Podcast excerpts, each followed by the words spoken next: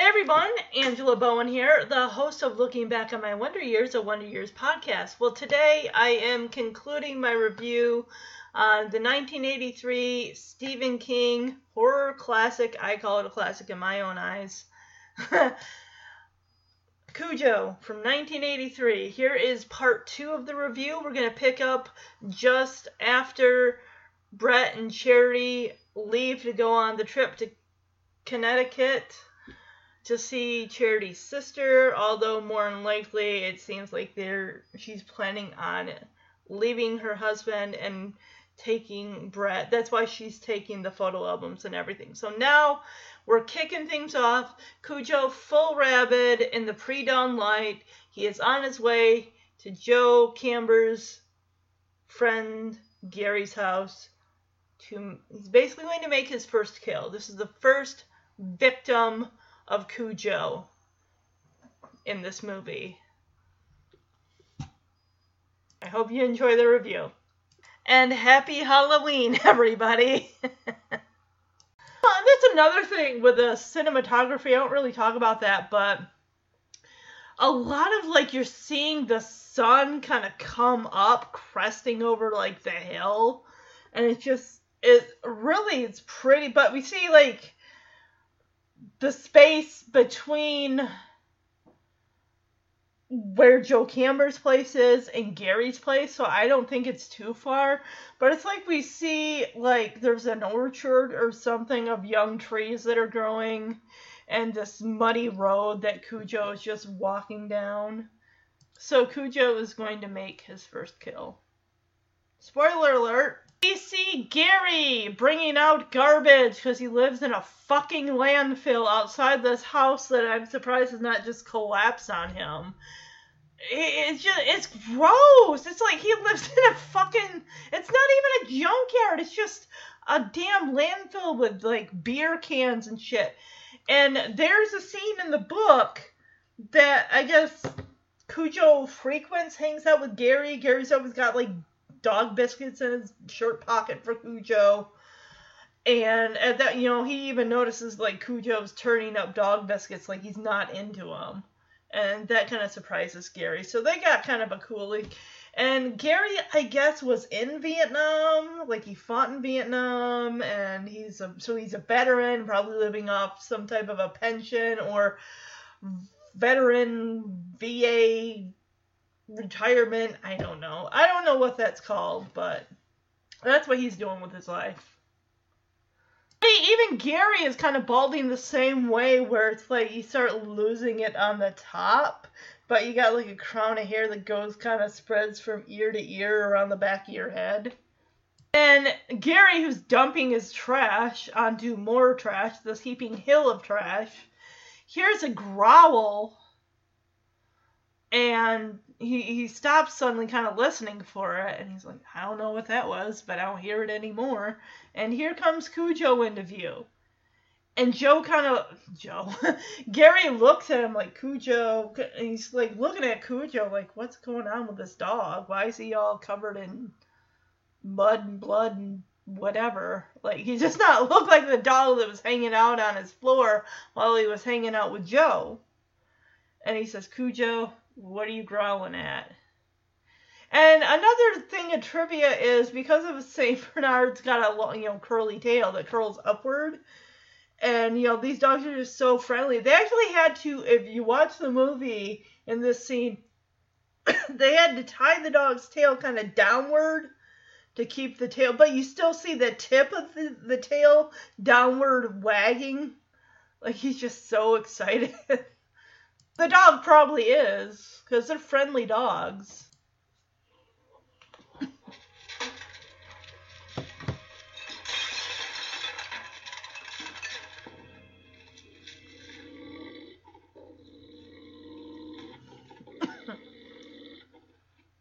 Joe. What are you growling at? Yeah, there's a wag of the tail, and you can see where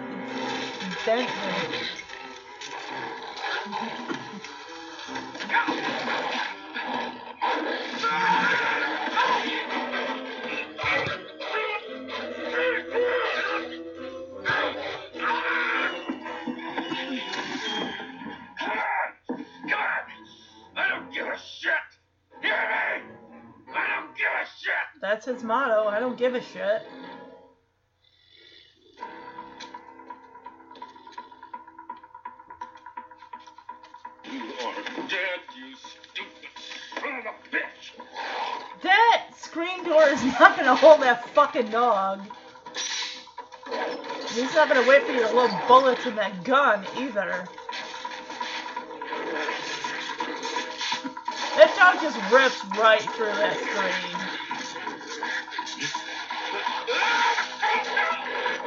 Mind you, a Saint Bernard's a big dog. It's standing when this dog is standing, like leaping at Gary's throat. He is as tall as fucking as Gary is. He's not Great Dane tall, but he is a big fucking dog. And if he weighs 200 fucking pounds, which I don't know if that's how much Gary weighs, because he's a pretty decently average tall dude. So the weight kind of, I would imagine, just kind of whatever. But yeah, I mean, Cujo is just basically hanging off this guy's throat. He's trying to get the dog off, and yeah, Cujo just tears the throat out and he's dead. I mean, you see, and then you see afterwards just the back half of Cujo, just the little tip of the tail just kind of wagging side to side. And you see, I mean, you see Gary's hands like, you know, shaking and his feet just, you know, shaking as this dog is just, just ripping him asunder. So of course Joe doesn't have his buddy there. He's calling for Cujo. I remember when I recorded this on a cassette tape, and I told you I had a cat named Cujo. So I would take my sister's boombox with the tape inside, and I would like play it as he's calling out for Cujo, thinking that would call my cat. I gotta just play this. Cujo will come.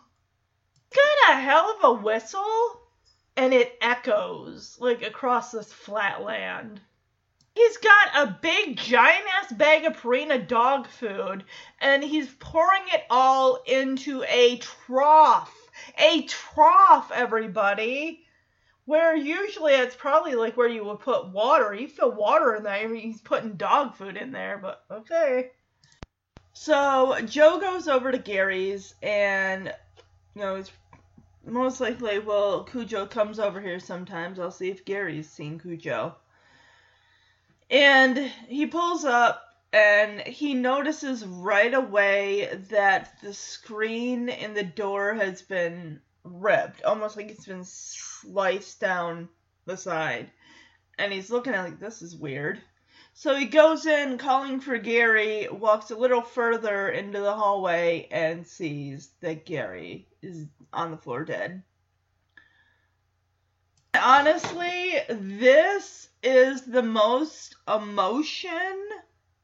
This is an emotion we have not seen from Joe. This upset. I mean, he is like in tears, crying for his friend.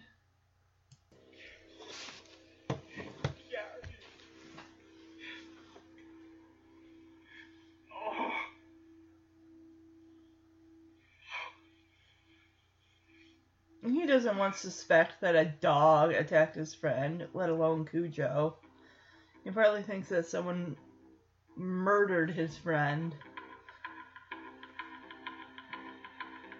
I really like the sound effect though. It really gets your heart racing and amps you up like something is gonna happen. So yeah, he's actually going to, I'm guessing this is the kitchen living room area and there just happens to be a phone book on the table there.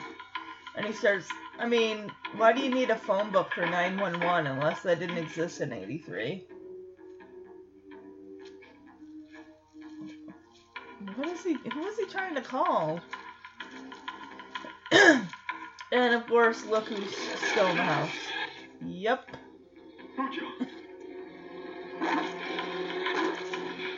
Covered in Gary's blood.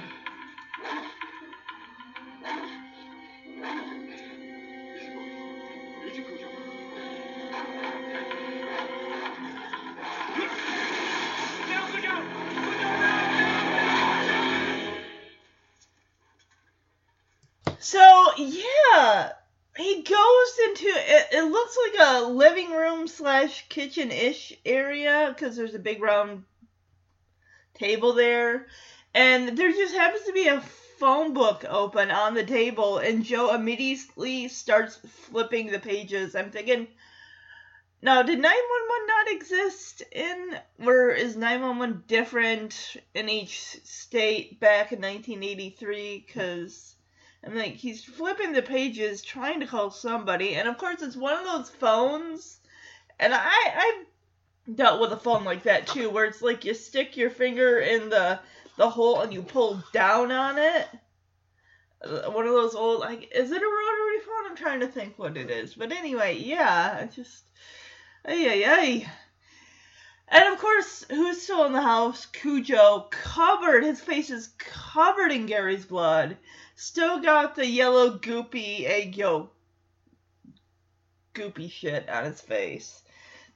And that's when Joe says, Cujo, oh my god, you're rabid. And he tries to use the table as, you know, not a battering ram, but almost for protection. And then he grabs a wooden chair, I'm thinking, and then he drops it, falls back on the couch, and the dog and Cujo just lunges for him. You don't see anything. You just we cut to a shot of Gary's house and just the noise after, and clearly he killed Joe. So yeah. Now we get to hear that dang song as Donna and Ted make their way to the Camber place for her to take her Pinto in. I I I just thought of this. I was just thinking about this. Okay. Now, Joe worked on, you know, Vic's Jaguar, right? I kind of wonder how Joe would be with any, you know, woman that brings a car to him. As, but especially being it is a woman, the wife of a previous client.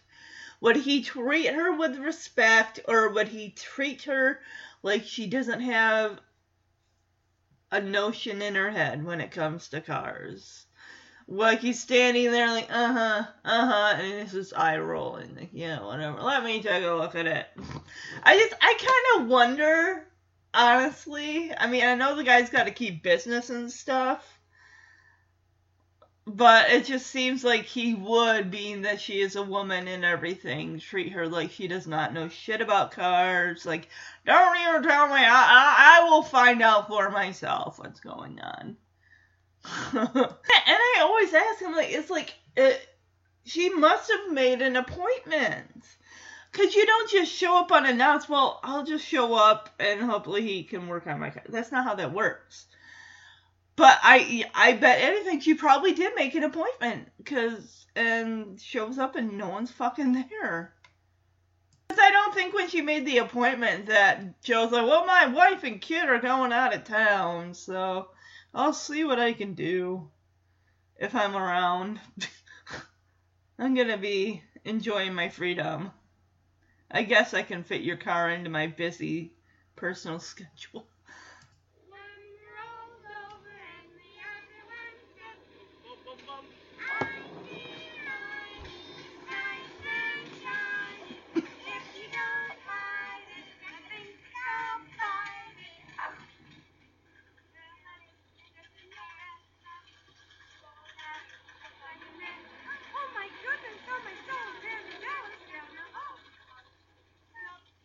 Maple Sugar Road.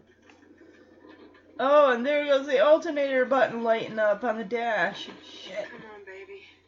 Just a little more to go. Really? I'm still making payments on this fucking car, you piece of shit. No, long ass driveway. Oh my god.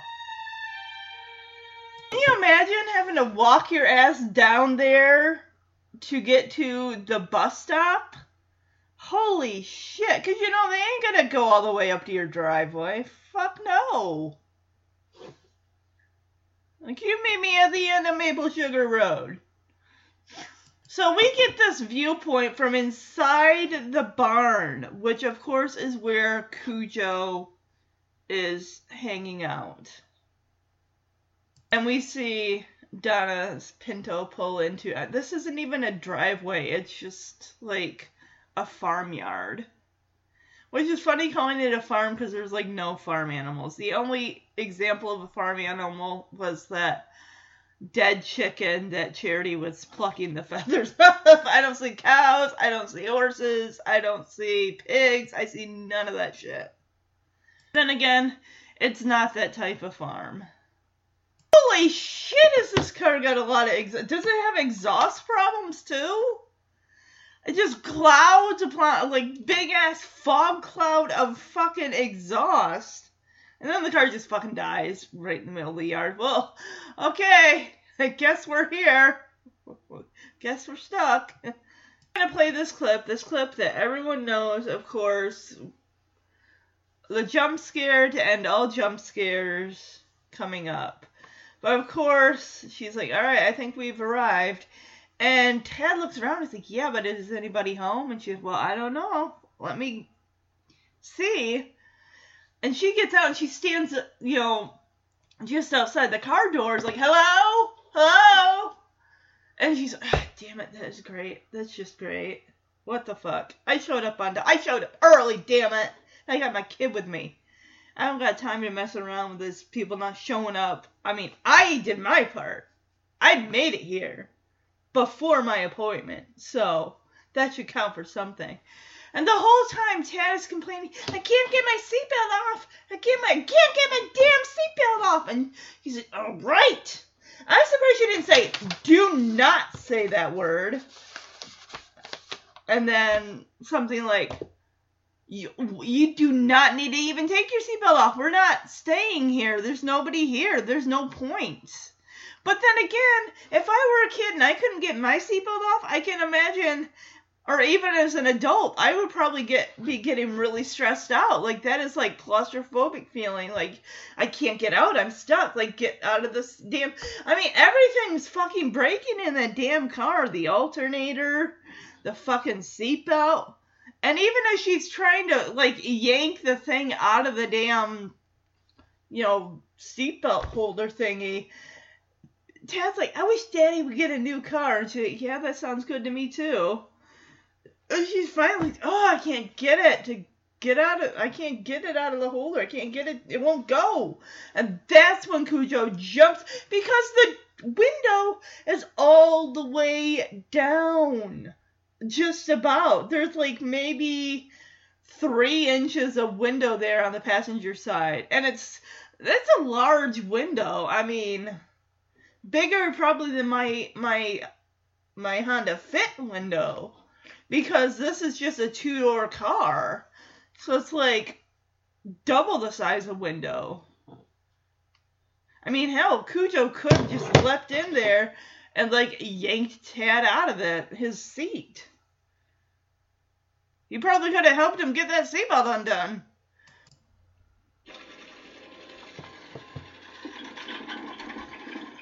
Damn, well died. I don't think we've arrived, Tatter. I think. Yeah, but is anybody home? Gosh, it's so foggy. Let's see. Or is that the exhaust?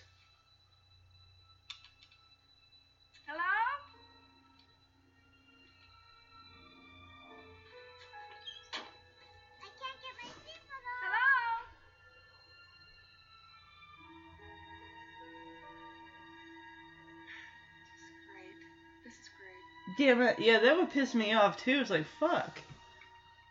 Car died. Yeah, ooh, yeah, All right.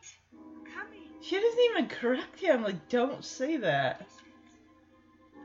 Well, he's four. Of course he's gonna be Stuck again. Damn it. Everything in this car is a broken. piece of shit car. Alice, Daddy, get a new car. he should have. Damn this car. You I push. Maybe that's a problem. Maybe he shouldn't be pulling it. She's trying to. Get oh.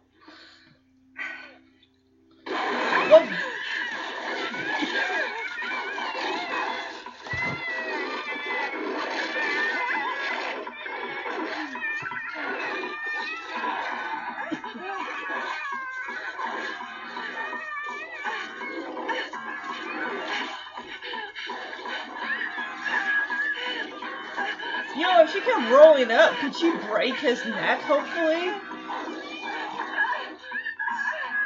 Shut your own fucking door. Thank you.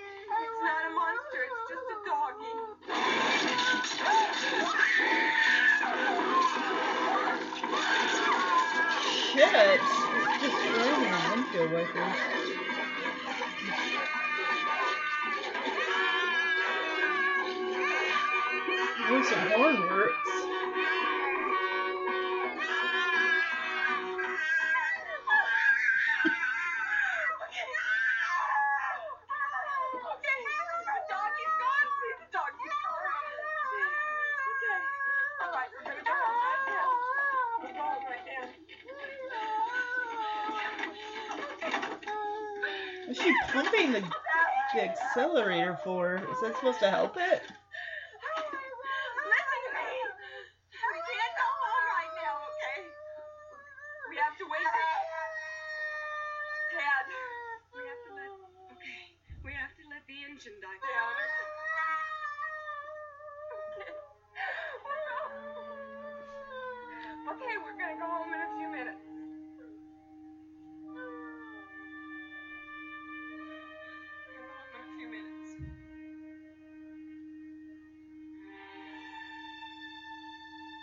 Yeah, sorry, I had to turn the volume down on that because I knew that was gonna get really, really loud. Um, gosh, can you imagine being in a situation like that? I mean, you're fucking basically stranded. Her car just fucking died.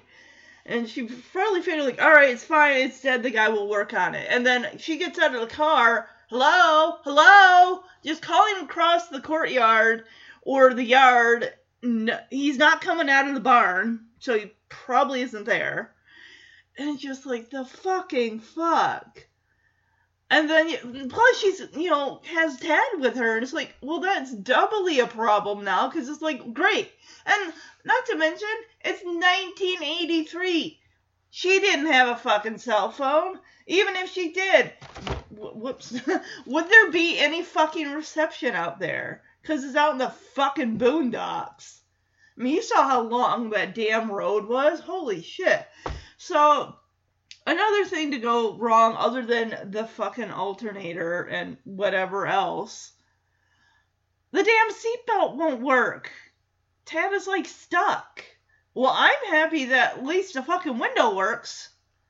Because she's trying to, like, and she's saying, can you pull on that part while I, you know, pull on the other part? And they're doing that, and then, you know, being distracted. And mind you, her driver's side door is open.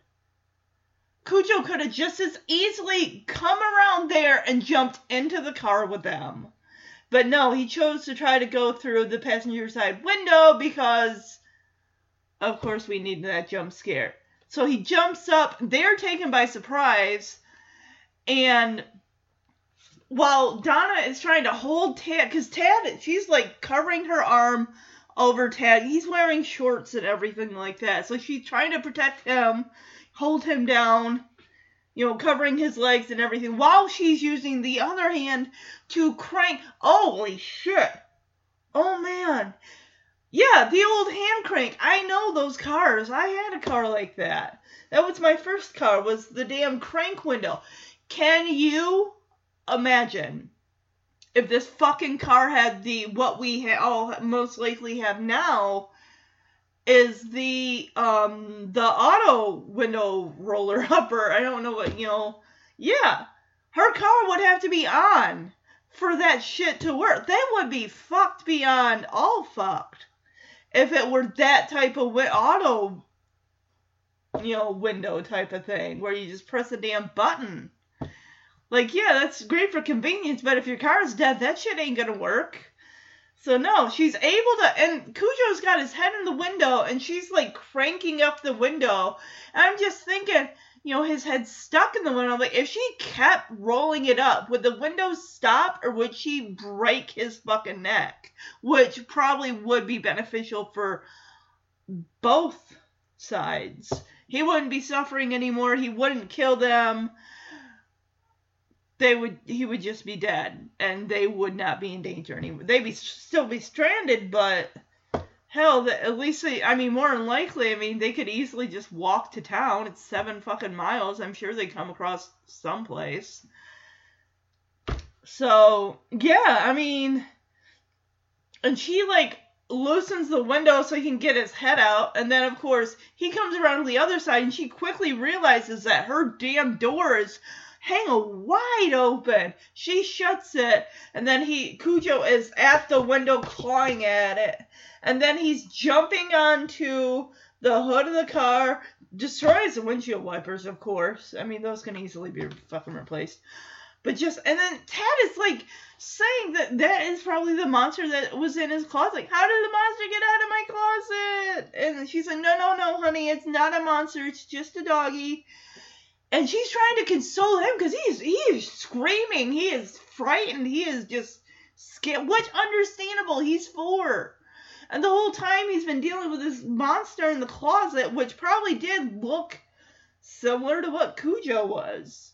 You know, with the, he's like he's got yellow eyes and its teeth are this long and they're curled and its mouth is like this and you know that maybe that's real. Yeah, you probably would think that.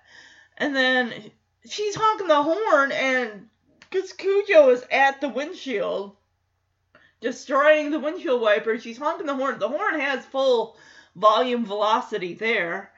And then Cujo jumps off the hood of the car and she see, see, the doggy's gone. See, and Ted the whole time also saying, I want to go home. I want to go home. And she's like, honey, we're going to go home. It's going to be okay. We're going home right now. And she's turning, while holding Ted, she's turning the ignition, you know, to try to get the car to turn over. And she's pumping the gas. When has it ever been a good thing? I've always heard if you're pumping the gas while you're trying to start, isn't that it's like you're trying to feed gas into you know to get the car going? Isn't that also I've heard not to do that because you could flood your fucking car. Not literally, but like what is it like flood the engine or something like that? Like you're giving it too much. But it doesn't do shit. Because we saw the alternator light pop on the dashboard. It's like fucking fuck. And then he's like, I'm gonna go home. And she's like, honey, we're gonna go home. And she's just, she like shakes him a little because he, he just will not calm down. She's like, listen to me. We have to let the engine die down, okay? We can't go home right now. Just calm down. We're gonna go home in a few minutes. We just gotta let the engine die down. That's all. And then, of course, we cut to Cujo just sitting there, just growling sitting off to the side by where probably the barn is. So we cut back to the inside of the car. Tad is drawing on some paper. Clearly, he's found something to occupy himself. And, uh, you know, Don is just sitting, because he's in the, you know, the hatchback part. Because it's just a two seater car. And Donna's just sitting up front, kind of like r- running her thumb down the length of this keychain and just like what am i going to do? What am i going to do? I just i don't know. If the car doesn't run and we and there's a dog outside we're stuck. We can't go anywhere. It's an overcast day. I don't i mean this like i said this is supposed to be set during like july. That's what the book said. A year prior to that july they had taken vic's jaguar to get taken care of. And it said the pr- next july basically is when the shit goes down with cujo uh, apparently, it worked. She's like, "Come on, baby, one more time. Just get me back. Get me home, please." And she's, you know, turns on the ignition, and it starts right up. And Tana's like, "Yay, we're gonna go home!" And the stupid fucking thing. This is what done it. I'm like, why? Why? Why do, would you do this? She stops, pauses, looks over her shoulder at the dog as the dog comes out running and barking at her. She says, Fuck you, dog. And the fact that she pauses, then the car stutters and just dies, and that's that. The car is it's done. It's like you had your one last Hail Mary shot to maybe get out of the yard most of the way, or maybe even down the road. I mean, whether or not that car was going to take them home, we don't know. But, uh, yeah, it ain't doing it now. You wasted your Hail Mary. What's that football? It's like a Hail Mary pass, like that football term. It's basically your one only one in a million shot that this could even work. That was her shot, and she fucking wasted it to tell the dog to go fuck itself. Yeah.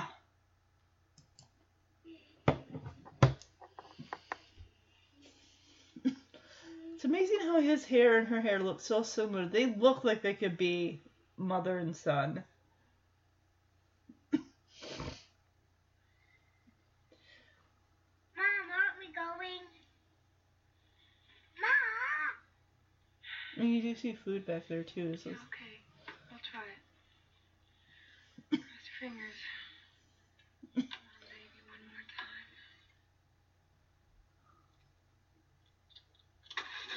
Okay, there we go. That started up. And- So yeah, don't attempt to put that seatbelt back on. Alright, go, go, go, go, go, go, go. I would have just pressed on that accelerator and just zoomed the fuck out of there. Don't look at the dog! Just go! She's like, fuck you, dog. Yep. The alternator again. Damn it. Stop trying to flood it.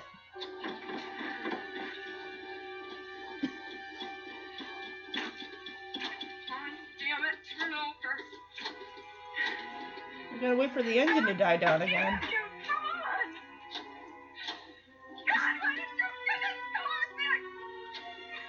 Why the hell did you leave me in this piece of shit car?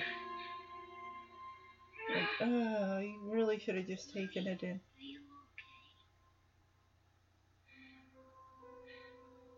Yeah. I thought you were mad at me. No, baby, never.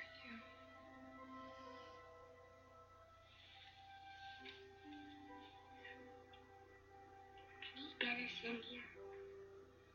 As long as we keep the door shut. I don't want to. No. Can he? No. Mm, we both, you and me both, buddy. Two. Real quick here, going back to when Joe is saying goodbye to Brett, and he's giving Brett advice saying, the second piece of advice, keep your hand on your pocketbook. And Brett says, I don't have any, and Joe gives Brett a $5 bill. You, yeah, you got this. Don't spend it all in one place. The fool and his money soon parted. All right, thank you. So long, Camber said. He didn't ask for another kiss goodbye. Goodbye, Daddy. Brett stood on the sidewalk and watched his father climb into the car and drive away. He never saw his father again. He never saw his father alive again. That was it. Well, that's a way to go out, right? Give him five bucks. Give him a kiss. Yeah. Oh, yeah, basically, the first piece of advice was Joe said, Your Uncle Jim, your aunt's husband, is a piece of shit. He just sits on his ass and work, you know, that's what he does. Pushes papers in an office. Don't be like him. so that was the first piece of advice. Like, don't be by, like your uncle. So, yeah, you can definitely see it's getting late because the sun is already set and it's got like a the sky is like a nice rich buttery yellow. And Cujo just I think that's Is that where that basketball hoop is? He's in the middle of the yard. Cujo just sits there and watches the car. And in the book, it does talk about Donna kind of packing a snack for her and Tad before they go to Camber's. Because, you know, she'd been trying to get a hold of him, but he doesn't have a phone in the shop, so I guess they're just going to wing it and hope that he's there. And, yeah, she's packing, like, Keebler's like fig bars and some Slim Jims, which apparently that's one of Ted's favorite things, and also filling up Ted's little thermos and then Vic's giant coffee thermos with milk, which I honestly think, I mean, they they're just packing just like it's probably gonna be a few hours. So I have something to snack on while we wait while the car's being worked on they're not packing like, well, what if we get stranded out there and we're, you know, she's not thinking like that. Otherwise, I'm pretty sure she would have probably put water in one of those thermoses. Like, we need to have water. Then again, she would probably think, well, the house has water, so we don't need to pack water. But that milk is going to spoil. To mention, it wouldn't last very long. So we go back to the Trenton house. It's dark because no one's home. The porch lights are on, and we do cut to Vic, who is at a payphone back when they had them back then, trying to call Donna, and of course nobody is picking up. So now he's worried. You know, he's got that on his mind, and then he goes back into the restaurant and sits down as he and Roger are having lobster for dinner because it's Maine. Why not? So is their company? I mean, because they got to go on. They're on this work trip. Is the company footing the bill for like the hotel stay and the food, especially lobster? Oh, in Maine, I figure lobster's got to be a staple in that state. So now we go back to the Camber's yard in the Pinto, and Tad says, "Mommy, I have to go pee," and she's like, "Fuck." All right, you have to go bad, and he's like, "Yes." Real bad, like you're going to burst if you don't go. And he's like, yes. Like, ugh. Because she's like, all right, I'm going to open the door a crack and you can just go right outside. And it's like the kid forgets that the whole reason they're there in the car is because there's a dog outside. He's like, why can't we go outside? She's like, because it's too cold. Hurry up. And Cujo is actually sitting at the front in front of the car. And he's like being so chill. Like he's just like sitting there like you know, as the kid's like peeing out the side of the car. And all of a sudden, remember, Charity, you told Brett when we get there tonight, you call your dad, you ask, hey, daddy, you feed my dog? And that's what he's doing, but of course, and we all know that noises, loud noises, irritate Cujo. They piss him off because everything is he's hypersensitive with the rabies. He can't drink water, can't stand loud noises. So what's he do? Runs up to the house where the phone is, breaks the damn window, hoping that will stop the noise. That feels like it's shredding his brain. And you do see, if you watch this scene at the very last second, he's in the broken window. You see an arm come from in into the shot basically and pull him out of the window, which I back then I guess I don't know how they were, you know, making edits, whether they were, you know, snipping and cutting, splicing film, I don't know, but they missed this one. like, this is so damn obvious. Like, who's that hand? Whose hand does that belong to? I mean, girl, you know, watching this as a, you know, as a preteen and whatnot, I probably thought it was just part of the movie. Like, oh, there's someone's hand. Who's that hand? And of course, while Cujo is distracted with the ringing of the phone and everything like that, Donna's like, okay, Tad, you're done. Just pull up your pants so I can shut the door. This dog just after he breaks the window and everything and the telephone stops ringing, he goes over to where the porch is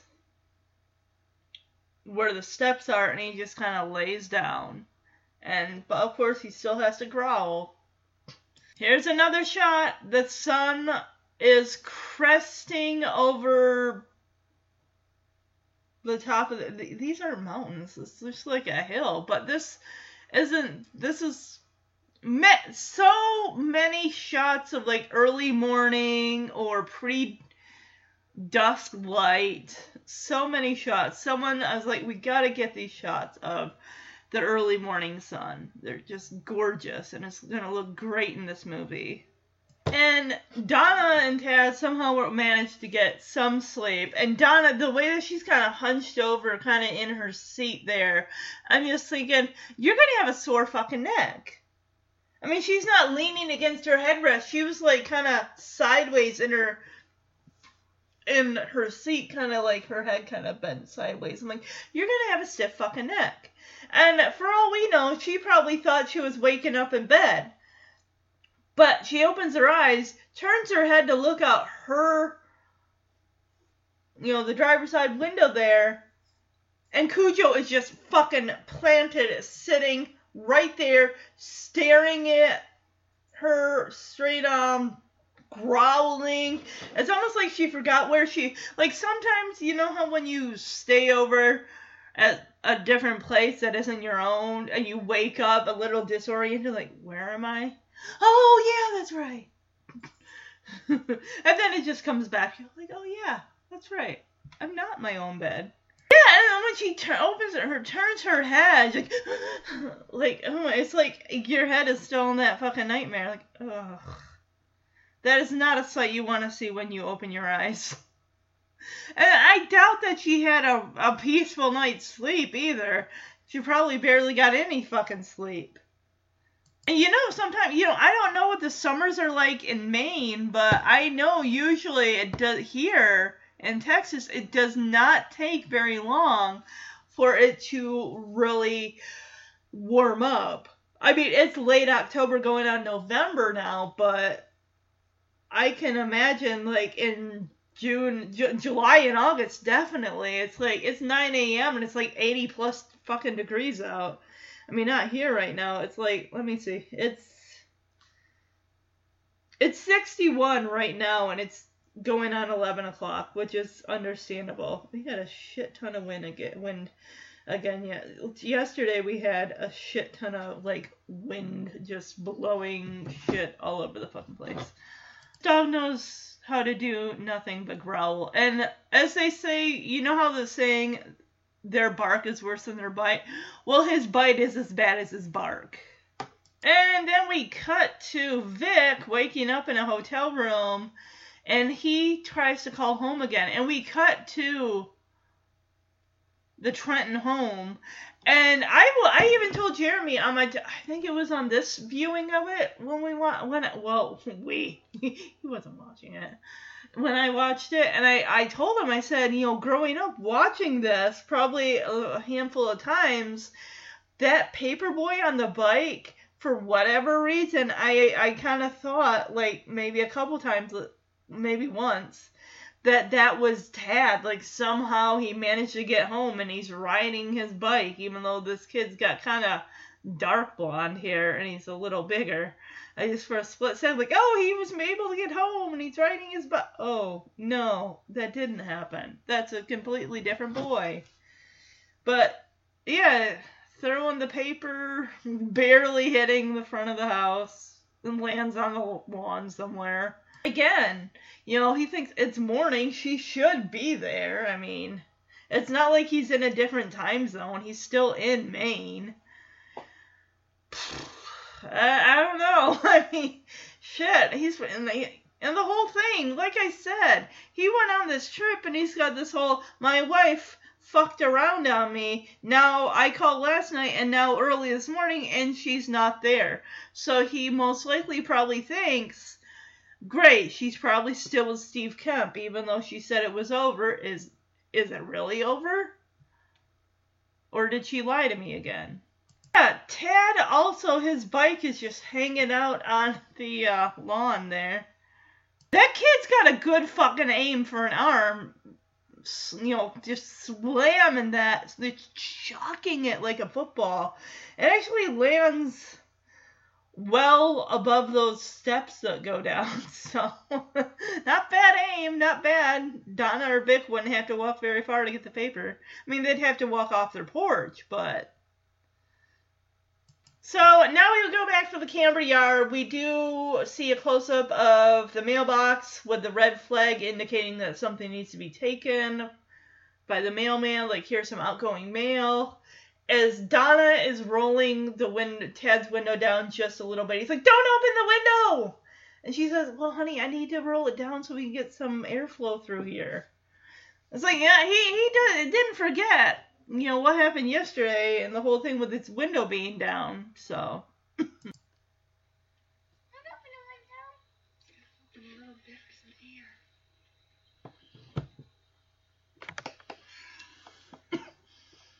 What's that? The monster word. He brought him with him. I'll give him right there. Do they have a little speaker under that paper? Because it crinkles so loud. We got just a little bit left, and I think we ought to save it, okay? Can you wait just for a while? You know, that's like they're running on reserves there. There's like very little left. And The monster word. Like, how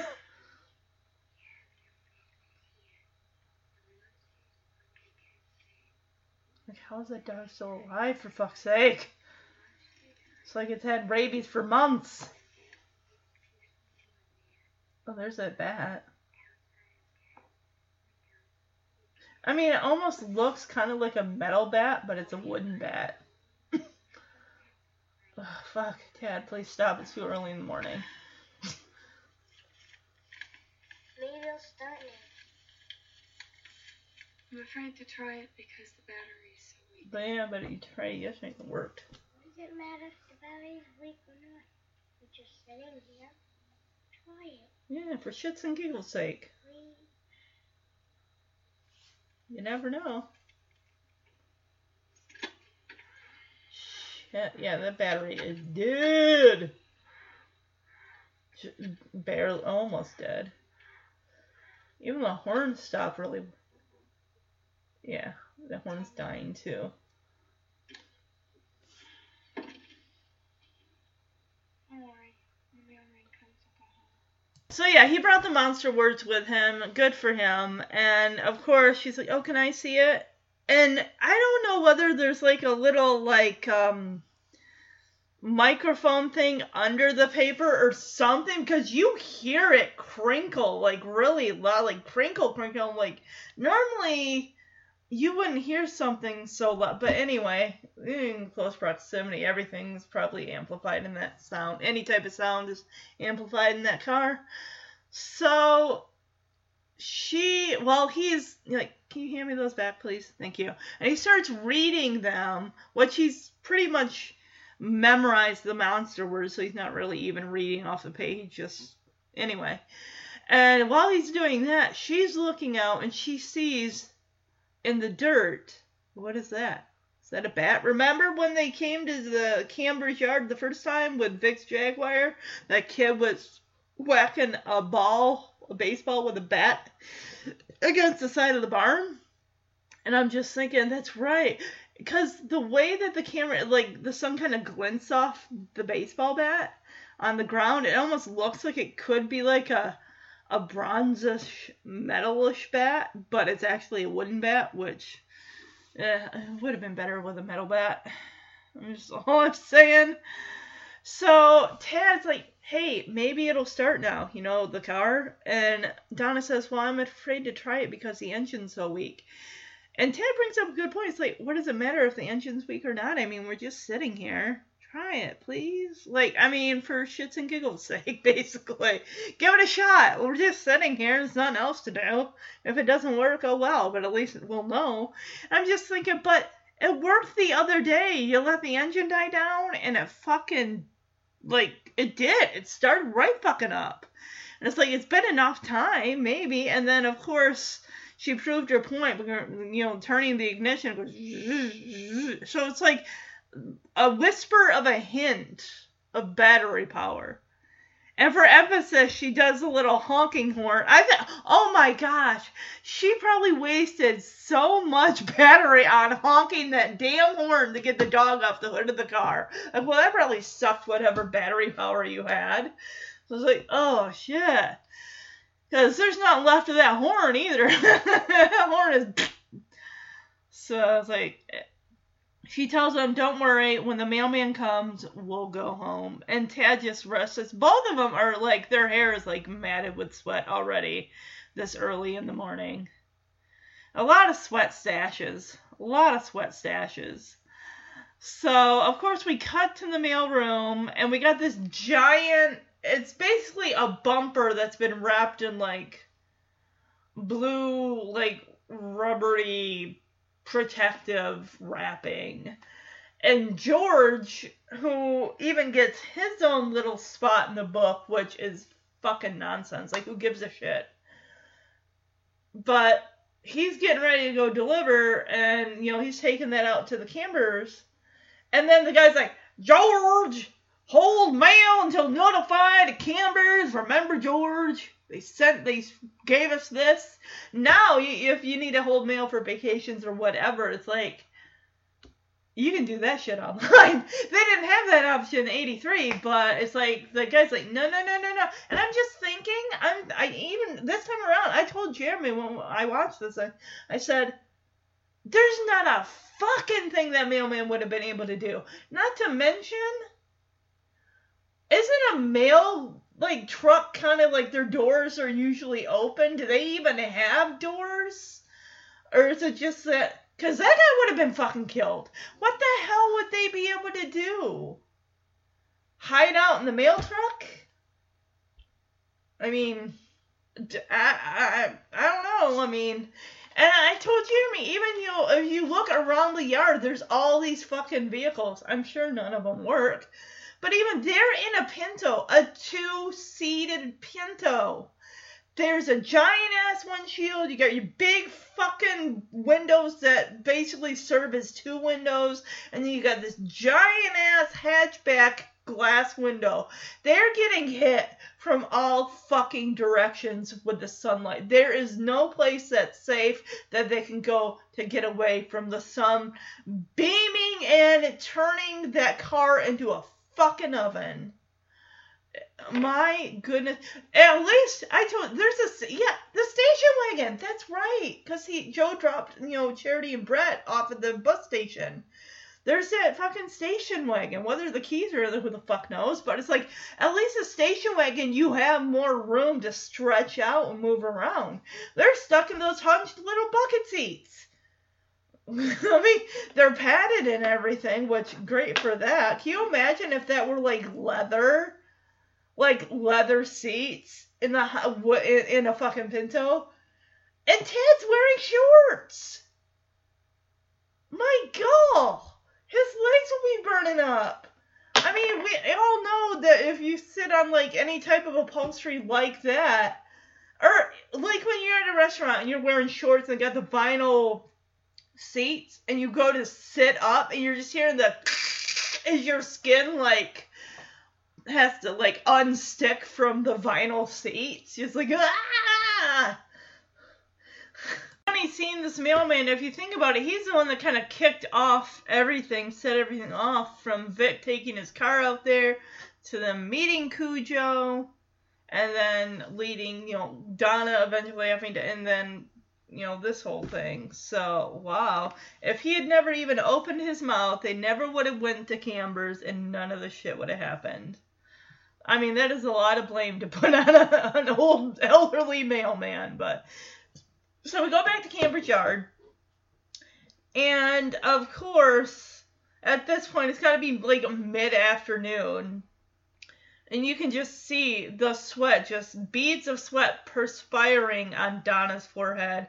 Her makeup is also kind of running a little bit just because it's so hot and everything.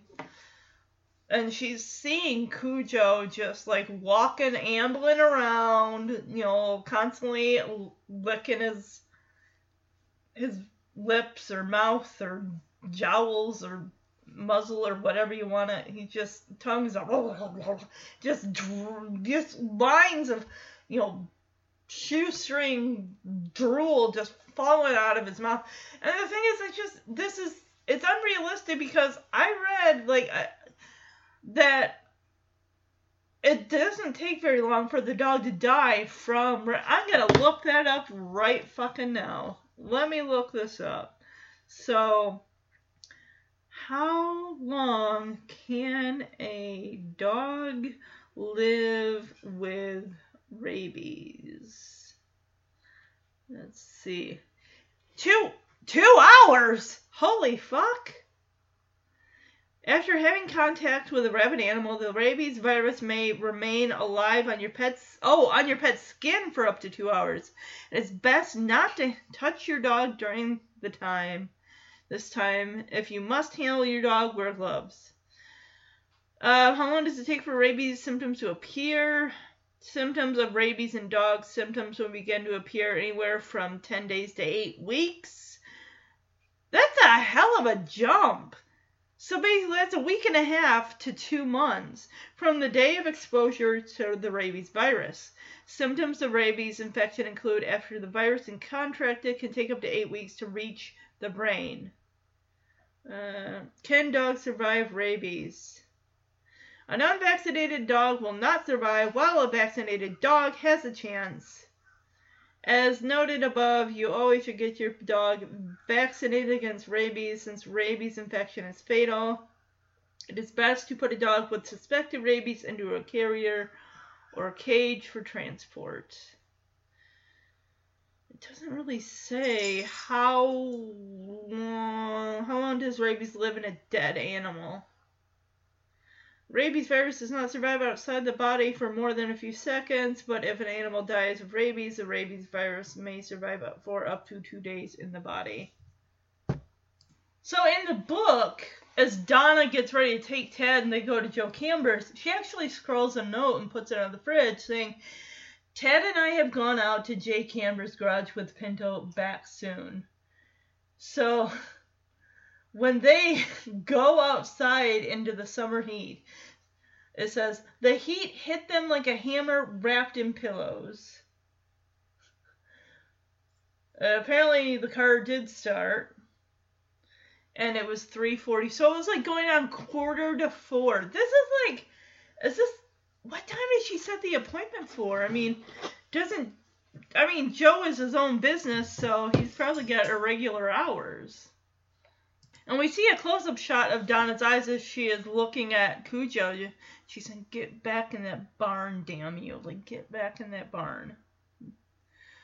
It's like, yeah, why the fuck is this dog out in this damn miserable heat? I mean, for fuck's sake. Oh, it's just gonna lay there on the ground. Like, ooh. Damn phone is ringing again. Apparently, Brett or Charity, someone's trying to call home, and still no answer. So yeah, the phone starts ringing and Cujo starts charging towards the house, but he stops halfway, looks over his shoulder at the Pinto with Donna and Tad, and it's almost like he's trying to make a decision. Cause he already broke that window once, so it's not like you know, I don't know what is he gonna do, like rip the phone like go through the broken window and like tear the phone out of the wall or some shit like that. It's like if you want that ringing to stop, you go after the phone. But no, he's gonna take take it out on Donna and Tad. Tad, who now it's so hot that you know Tad now is just in shorts, and Donna, of course, has her long Pepto Bismol pink long sleeve shirt draped over the back of the her you know the seat behind her and she's just wearing like it almost kind of looks like a, a tank top but even there it's just you, you see like beads like sweat perspiration because again it's supposed to be july. It's hotter than fuck out and there's no coverage there's no trees that are nearby that are going to create any type of coverage or relief from the sun beating down so he rams his head Cujo does, into the side of the driver's side door. And for a quick shot, if you watch this scene, that actually is a man in a dog costume because of the way that he crumples to the ground.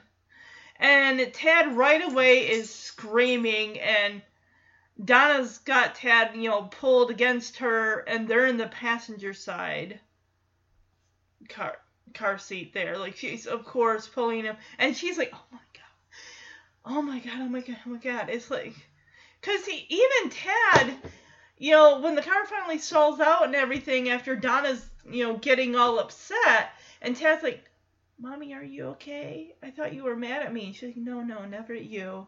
And then he starts asking questions like, Can he get us in here? Can he eat his way in here? And she's like, No, no. And then Tad says, I wish he would die. And she says, Me too. And now it's just, she doesn't know what the dog is capable of. And this is a, a Pinto is not a big car either. I mean, I've seen cars smaller than a Pinto that this dog probably could tip on its side. And he, again, hits the driver's side door with his head, and that causes the. The fucking door handle on the inside to fall off. It's like, shit, what is this car made out of? Like, tinfoil? Donna's got her hand over Tad's mouth, like trying to keep him quiet, because clearly that's agitating the dog, along with the phone ringing. Not like that phone has got a fucking answering machine that eventually is gonna pick up after so many rings. Like, no, they're just. If they keep calling and calling, that phone is going to keep ringing and ringing and ringing. You just see from inside that broken window that shot of Cujo just clawing his his paws on that window because the window was open just a crack. And he's like trying to get his you know his face in there and everything. You see his muzzle and just the blood just dripping off of his muzzle onto the inside of the window. I'm like ugh. He keeps like turning tad around like she's turning him around to face her to try to get her hand over his mouth to quiet him and she keeps telling me, stop, stop, stop crying, stop screaming because it makes him angry. That's why he's doing this. Because you're screaming. You need to stop. And then, I don't know what that glass is made of on those windows, but he goes over to the passenger side door and he, I don't know whether it's with his head because we only see it from the inside, but something, he it's like that stuff is like shatterproof in some way. Because when he hits it it turns the the passenger side window turns into like frosted glass where it's shattered but it's still like holding its own. Which is good because that shatters they're fucking done. They are fucking done. There would be nothing to stop that dog diving into that car on the outside, also the passenger side door, Cujo is now pulling the door handle off of the door. It's like, my God, this door is just, this dog is just trying to get in there any way he possibly can. Like, what does he think he's gonna like? Like Tad's like, can he eat his way in here? It's like, well, he's trying. He's trying to like rip the door handle off. If he could rip the door off the hinges, he probably would. Okay, because I said where the passenger window is, there's a smaller window that is probably that is right behind the passenger window. There, there's an even smaller window, which I mean, he wouldn't be able to get through that, but he probably could break it. And Cujo takes a flying leap onto the hood of the car and jumps all the way up onto the roof of the car. And Donna's just like, looking upward like holy shit. And it's like the dog is like trying to use its like paws and claws to like almost like he's trying to pry the roof off. Almost like you're pulling like the top like cover of like a metal can of cat food. Like you're or, or even a can of tuna you're just prying it back. It's almost like he thinks somehow like hell no. And i'm like thinking Oh my god, if they had that fucking Jag, they would 100% be dead. Because the only thing on that Jag that would be a cover would be like that cloth cover, they would fucking be dead dead with that fucking thing. If that were the case and they brought that thing, which they didn't. He's just pleading with Tad, like, please be quiet, please be quiet. He's just and and then the dog finally like on the roof of the car jumps down. It's almost like the ringing has stopped, so the dog is just like, okay, I mm, clearly can't get in any of the ways I've tried. He sticks his muzzle, his face in there into the crack of the driver's side window, and then he just drops down. Yeah, Ted is, Tad is just saying, I want to go home. And she's like, Yeah, I want to go home too. And I don't know. At first, I thought he said, I don't think so. Or something. And now Vic is again trying to call the house and still not getting an answer. So again, he is now distracted by this while he's trying to work. And of course, his manager, boss, whoever he is, and even Roger is like, hey, Vic, hey, hello, are you here? Are you with us? What's going on with you? Because Vic is just a million miles away. He's at home wondering what is going on. And they keep watching the same damn take of the sharp cereal professor taking a bite of that red raspberry zinger cereal, which is where the red dye came from and caused all the issues, as he's saying, Nope, nothing wrong here. And they keep playing it back like they're hoping for inspiration that will solve their fucking problem. Like, uh, and then of course Roger gets up and Vic's like, Oh, where are you going? And Roger says, I need some sugar. So then he's like like professionally drained right now. It's like I need something. I need I know Red Bull did not exist those energy drinks did not exist. I mean, I don't even know what the hell. I mean, those five hour little energy bottle drinks didn't exist then either. So it's like, what the hell were people using?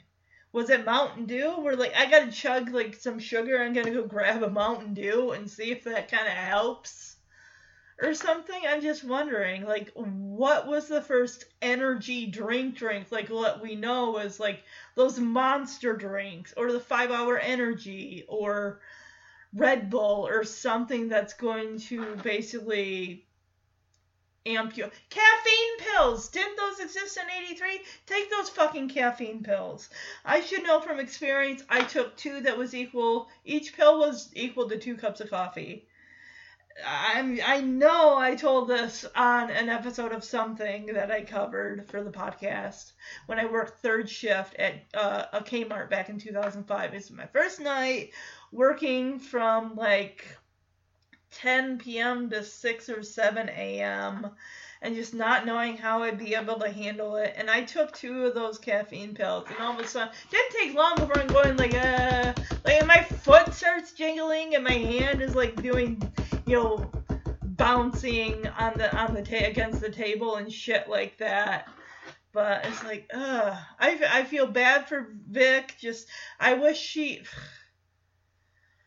Oh my goodness. Yeah, he did not need this fucking distraction bullshit hitting him while he's trying to save his company.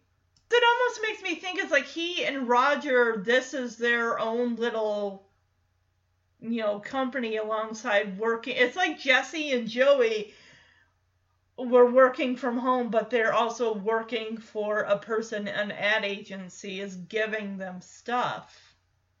So something to that degree. Like we're partners and everything like that and we'll but they still have someone they have to answer to, regardless of whether they're working in an office or they're working from home or whatever. So this must be the next day, or maybe it's even later in the day or something. Because Donna is now trying to get out of the car. She's got, you know, Cujo knocked that, you know, the door handle from the inside of the car. He knocked it off, so now she's trying to, like, adjust it so she can actually get out of the car, which even other people have said, why doesn't she just go through the passenger door? Probably because that's where Tad is sleeping. I mean, you see, even this kid is like literally drenched in sweat. And then Donna is like looking out the windshield, looking out. The well, the side window's like broken, and then looking out the back, seeing if she sees Cujo anywhere. Well, clearly, maybe he's in the barn or something like that. So she's trying to weigh her options of maybe what maybe she can hopefully get to the house because the house they're like in the middle of the yard. She i don't know why she's got her nylons wrapped around her hand. Maybe because maybe the metal's hot from sitting in the sun of the door handle as she tries to put it uh, it just that when cujo hit it that thing fucking fell like off like it was like just like had broken off and had was cheaply glued back on. It just so she's trying to open the door and she actually does succeed. She gives him to like sh- shove her shoulder kind of like like shouldering the fucking door like the weight of her body against the damn door to kind of help it. But she manages to open it. I think great. What happens if you can't close the fucking door? Like uh, you managed to open it, but now the door is like fucking stuck or something. It's like, well, then you definitely would be fucked. Okay, and I see where the dog is laying directly in front of the car. At first, I'm like, how the fuck is he fitting under there? He's not. He's laying under, underneath the front of the the fender there underneath the two headlights. He's stretched out. And well, she does shut the door. She manages to shut it. But I'm like, oh man, what if the door don't open? Of course, she looks underneath the car. The dog ain't gonna fit under there. And Cujo winds up behind her.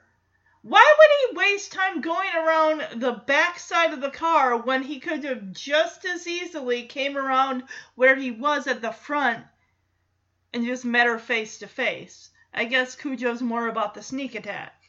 Cause he starts growling and she, cause she's bent over looking like, is he under? Is he? No. And yeah, it's like she's left herself so exposed and vulnerable. Cujo jumps on her and starts attacking her and she's trying to fend him off. Like she's even trying to like knee the dog in the stomach when he's like jumping up at her out at full height. And of course, okay, so Tad was actually in the hatchback sleeping. That's what. Well, no wonder he's perspiring. The sun is probably beating down on that window of the hatch, hatchback area, and he is cowering. And this has woken him up, and he is cowering behind the seat. And she manages to get the door open, and before she can shut the door, having gotten into the car, of course, Cujo jumps in there, jumps on top of her. She is able to reach down into the passenger seat floor and grab that big metal thermos, and she starts whacking Cujo with it. And then he basically takes a chunk out of her. You don't see it because she's wearing a skirt, but he just rips into her fucking leg. Oh, well, this is a problem because she's not only severely injured, but now she has been infected with rabies. So, yeah. You, I mean, you do see the exposed bite marks on her leg as Tad is like, mommy, mommy, and just like, let me see. And she is, and she like yanks her leg back. And he's just like, I want to go home. And she's like, Tad, listen to me. And she is just really like falling in and out of consciousness, I can imagine. Just don't get out of the car. And this effect was just kind of weird because it's, they put a camera on like a little tripod thing because the car is kind of cut up into different sections for different vantage points. And they cut a hole in the roof of the car and they put this little tripod pole thing and they put a camera that it spins on this little axle thing around and around. So you're getting this weird effect that it just instead the scene just starts to blur within itself. And then we see Vic waking up from one nightmare and it's almost part of you almost thinks like did he dream that? Or did that actually happen? No, it actually happened because we do see Donna. It's dark out. She is trying to, with scraps from her her skirt, her long down to the ankle skirt, she's been ripping sections to try to make like what a tourniquet or just you know somehow stop the bleeding by you know tying off where the wound is at and everything. Also, this is you know when Vic wakes up from I'm guessing a nightmare or something, and he calls home, still no answer, and he says it's been three days and Donna has not picked up the phone. And of course, Roger equates this all to, well, look, I know you're stressed out. I'm stressed out too. Believe me, I get it. You think your creative juice is gone. You can't come up with an answer to the Sharp account and all this. It's just panic. Don't worry. And Vic is like, he just starts, because he's dressed, ready to go home. And it's like, look, before I left, Donna admitted she had had an affair but and she has not answered the phone in three days. She said she stopped this thing, but I just I don't know. I have to go back. And Roger's all like, well, what about me? This whole thing to save this account was your idea. I thought it was the manager's idea, their boss's idea, for them to take care of this situation. So you can't do that to me. Like, oh fuck you. I'm sure the company's paying for your hotel room and your lobster meal that you had. Chill the fuck out. If you're getting, you're, and you're probably getting paid to do this too, so relax, Roger. And as Vic gets on the elevator, the last ditch effort to get him to stay, Roger says, Vic, you can't run out on the Sharp account. And of course, Vic's like, watch me. And he gets on the elevator. So now we, of course, now we get to the, back to the Camber yard. It's dark and Donna is trying to, you know, tie off her wound with her, you know, remnant of scraps of her skirt that she's just tearing off in like pieces. And then, of course, Cujo decides to lay on the hood of the car. So he's basically looking in on them. And you just hear Donna's plea, her prayer to God, just God, please get me out of here. Please get me out of here.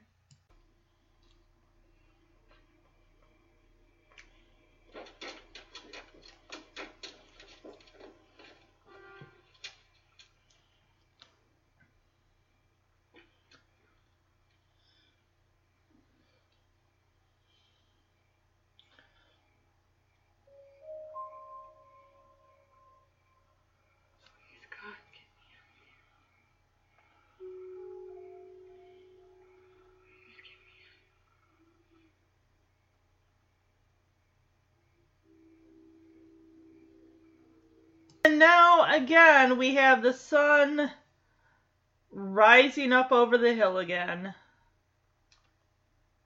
So Tad is having a seizure, and I mean, cause Donna wakes up and she hears this congested, like, you know, wheezing sound from Tad, and he's like, and he's grasping at his throat like he you know he can't breathe and his eyes are rolling back in his head and the thing is i in the behind the scenes if you watch like the documentary as the special feature and stuff daniel pintauro i guess when he was young had had seizures. So you know he kind of remembered what it what it was like. So this definitely helped in you know his performance of reenacting what it was like you know to have a seizure. And mind you this child the actor is six years old playing like four and everything like that but and i'm gonna play the clip here and Donna is just like, Tad, Tad, wake up. And she's holding him, and he's like, his eyes are rolling back in his head. He's grasping his throat. He cannot breathe. And Donna just is fixated on the door to the Camber house. Like, can I get there? Even in the book, you know, at the point where the car isn't working, it's not turning over, she even asks herself mentally, can I do it? Would I be able to outrun the dog to get to the front of the porch? and get inside the house and use the phone. Because at some point, I guess Donna had been a track star in high school.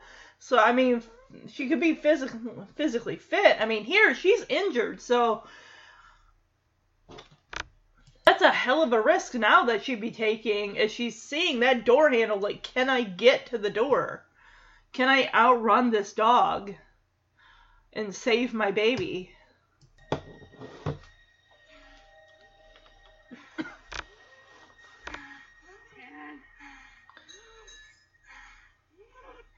Dad. Wake up.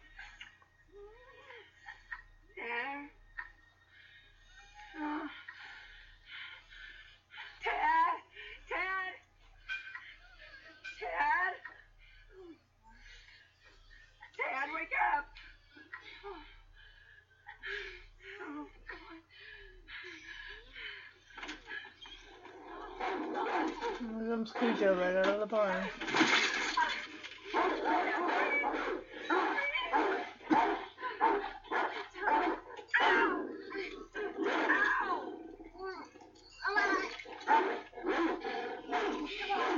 Breathe, breathe, breathe, breathe, breathe. Come on. Talk to me.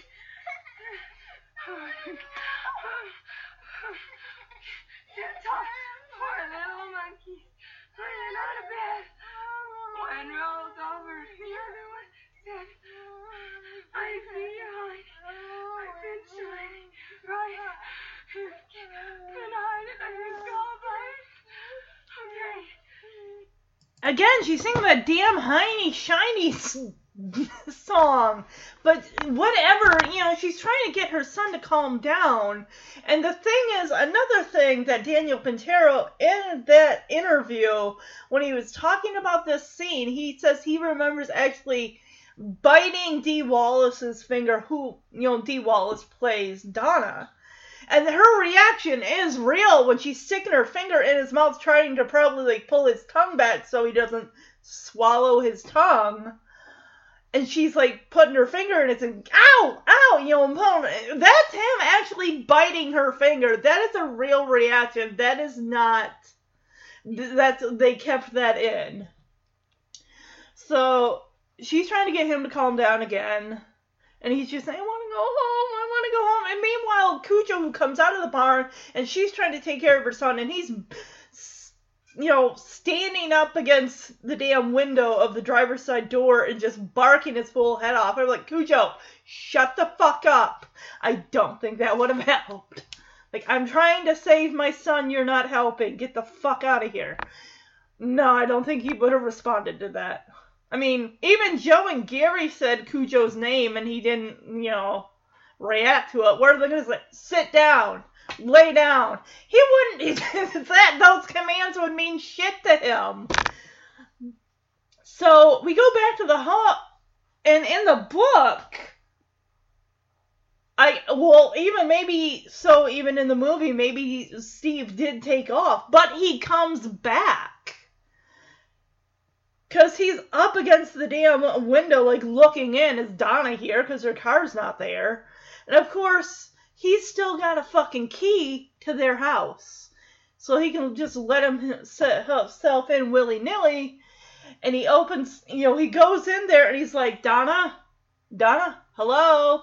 And then you see him kind of run his. There's like steak knives in a um they're displayed on the wall and he's running as he's going out of the kitchen through that doorway like maybe leading up to go upstairs he's running his fingers along them and cl- and he ends up taking one. And then he goes upstairs and destroys the fucking bed just rips it to shit just feathers are gonna be all over when, when yeah and it's to the point where there's feathers like when Vic comes into the doorway of the house there's feathers leading all the way upstairs. They have a winding staircase and he just sees their bed is just ripped to shit. In the book because we don't see Steve do any of this shit with the the giant uh, butcher knife or whatever it is. We only see the after effect but in the book, he fucking jerks off on their bed. That is fucking nasty. It's like he's getting revenge or something. He comes, Steve comes in and he's like, "Anybody home?" Like, does it look like it? No cars are in the fucking driveway. So what? The, of course nobody's home. I gotta ask this, just out of curiosity. What if she had been home and Ted had actually been there? What would he have done? Kidnapped? Because apparently,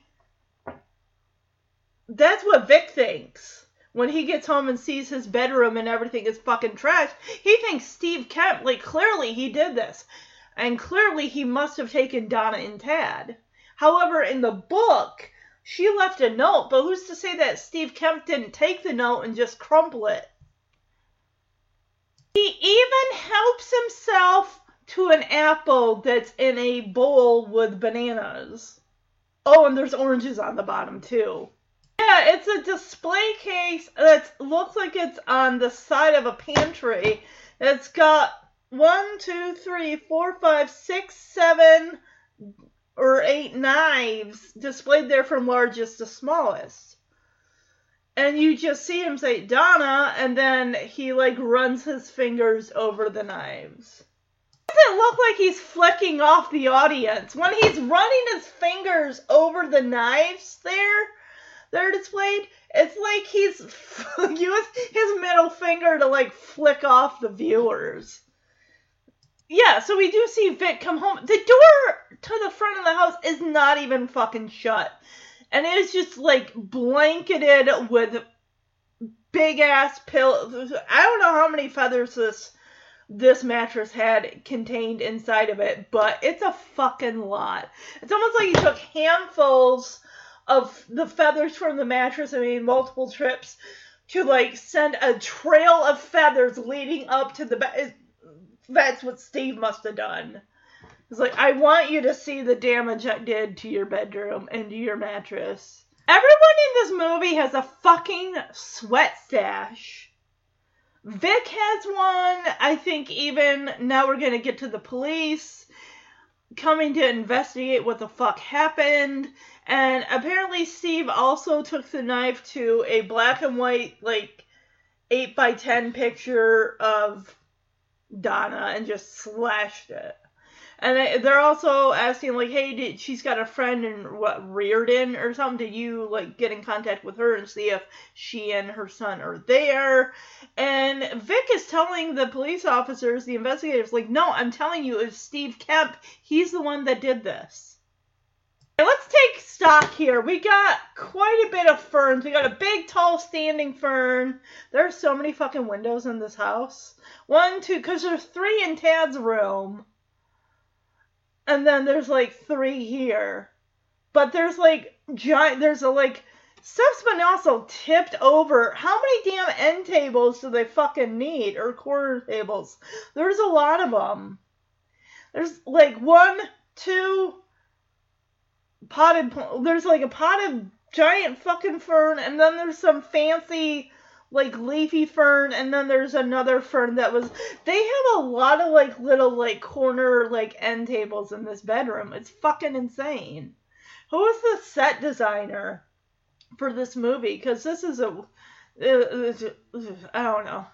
Oh my there's a shit ton of people in this room. We got the investigator we got bannerman the police officer we got some other dude People look like they're taking photographs of the bedroom, like there was a giant fucking murder that went down in this bedroom. Yeah, there's the investigator, the police officer, there's another police officer, there's some man that's dressed in a suit that's, you know, his back is to us. I'm like, the fuck? Did they call out every single man on the station that wasn't on a call? Like, can you please come over here?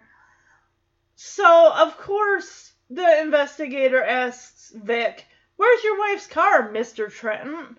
And I don't know what's it. Vic's like, Her what? Her car! Her what? Is he speaking English? Her car! You fucking dummy! So, of course, the private investigator, wherever the fuck this guy is, I don't know But he's like, well, let's see here. Kemp came here, took your wife and kid. Why? Well, he's crazy. I mean, which is reason enough. But where's your wife's car? And then Vic says, well, it's at Camber's. And this uh, Bannerman's like, Joe Camber's? Like, yeah, Joe Camber. The needle valve was sticking. I'm guessing that was the problem alongside the fucking alternator and the fact that the seatbelt don't work and the car is just a heaping, walking pile of disaster shit basically just if you just sum it up to say the fucking Pinto is a death trap. And he says, you know, she was going to take it in, and they're well, when was that? He's like, fuck, I don't know. I've been gone for umpteen days. She could have taken it in the next the day after I left. Bannerman says, I'll go check it out. And it's called Vic Steve. Oh, that would have been an insult. As Vic asks, well, wait, what are you going to do about Kemp? And the the PI is like, hey, look, we'll put a you know a APB or whatever the fuck on Kemp. We will get him before he skips town. Is gonna be fine. Don't worry. Kemp's taken care of. As we see the slashed picture of Donna. This supposed to be later in the afternoon or the next day? It might be later in the afternoon. And Donna and Tad are sleeping because what the fuck else are you gonna do in that car? Not to mention the heat is probably making them downright exhausted, along with dehydrating them. Cujo is like hanging out by the fence line of the entry into the yard, and of course he hears the police car coming up the road. It's like he takes off to go hide or something. This dog has got so much fucking energy for a dog that's been having rabies for a while.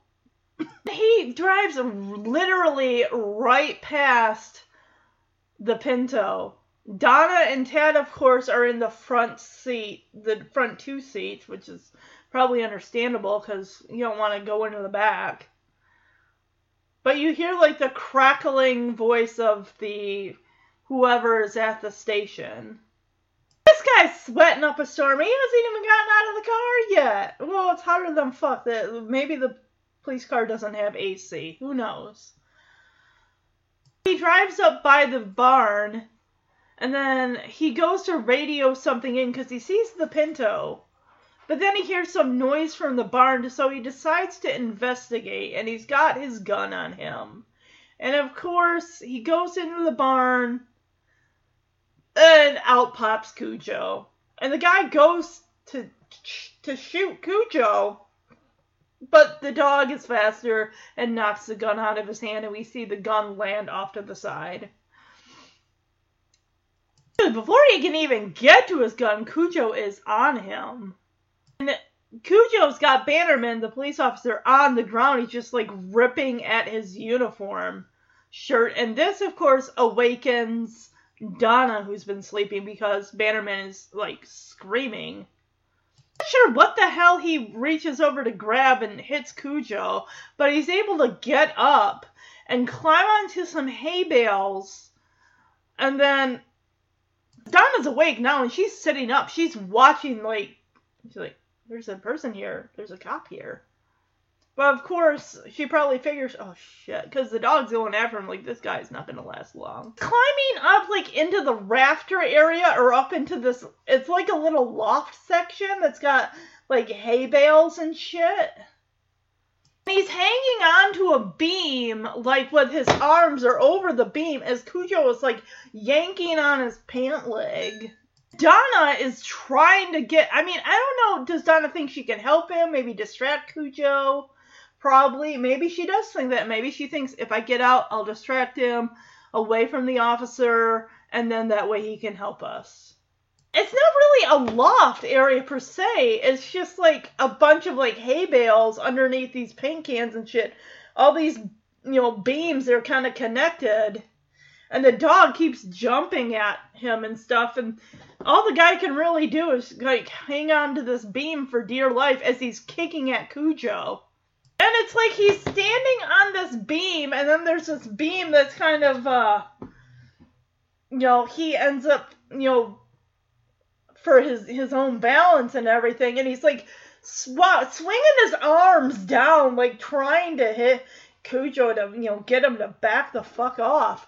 And Cujo, because he's, gosh, what would you say? He's probably five feet if he's standing, like, all the way up on his hind feet.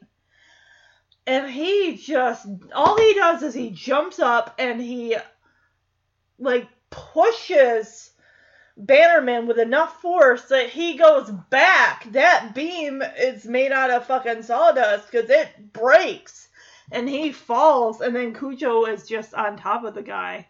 Donna is trying to get out of the car, but apparently that that door is not opening. She's even trying with the handle, trying to attach the handle again, and trying to open the fucking door. I think at some point she actually does go out the passenger door. And so Bannerman, the police officer, is dead. Cujo killed him. Don is able to get out the passenger side door, and that's when Cujo comes running and starts barking at her again. Face again covered in blood. And when she gets inside the car again and shuts the door, that's when Tad starts having another. I don't know whether you would call it an asthma attack or whether you would call it a another type of a seizure because he starts like and it's almost yeah well not to mention i don't know how long ago they ran out of that milk or water but there is i can imagine like dehydration has definitely set in and that is causing issues or i wonder if this is just a condition that he has had since he was a baby and she's just dealt with it and it may be sudden um, instances of stress and just being overheated and dehydrated. You know, they've been sitting in that fucking car for days now with no water, most likely no food. And it doesn't take much to set this child off and start, you know, his breathing issues again. Donna has been trying to keep her cool as much as he can, and she um most she loses it. As we see Cujo like I don't know what the hell he's doing with the police officer now that the police officer is dead. He's just like playing with his body like it's a, a toy or something like that. And Tad, you know, and she's beating on Tad's back, like getting like, breathe, come on, breathe. And he's like, I want my daddy, I want my daddy, and, and just just crying like, I want my daddy. And she's like, finally, she's like, all right, I'll get your daddy, just screaming like. And the thing is, I get in the behind the scenes thing. I guess whether the director wanted to cut that scene, like, oh, that's too much, but you know, Dee Wallace said, no, you should leave it in because I guess they did like test screenings. And how many people, or maybe after the movie, women mothers had watched that scene and they like either they wrote to Dee Wallace and just said, I totally empathize, empathize with that scene that Donna's going through. Like, I have been there with my kid where you hit a breaking point and you lose it and you just go off on your kid like that. It's like, parents have been there, and this is Donna's breaking point. Any parent could be the most chill parent and just patient with their child, but at some point, a parent can only take so much before something just is just, you know, like stop, just stop, just yeah, yeah, and, and like this is me speaking from the point of view of someone who is not a parent.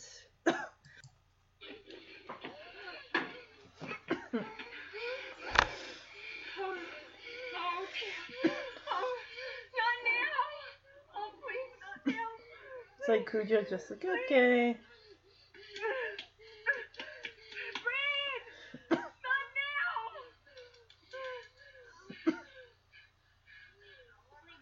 okay. Okay. Okay. Oh my god.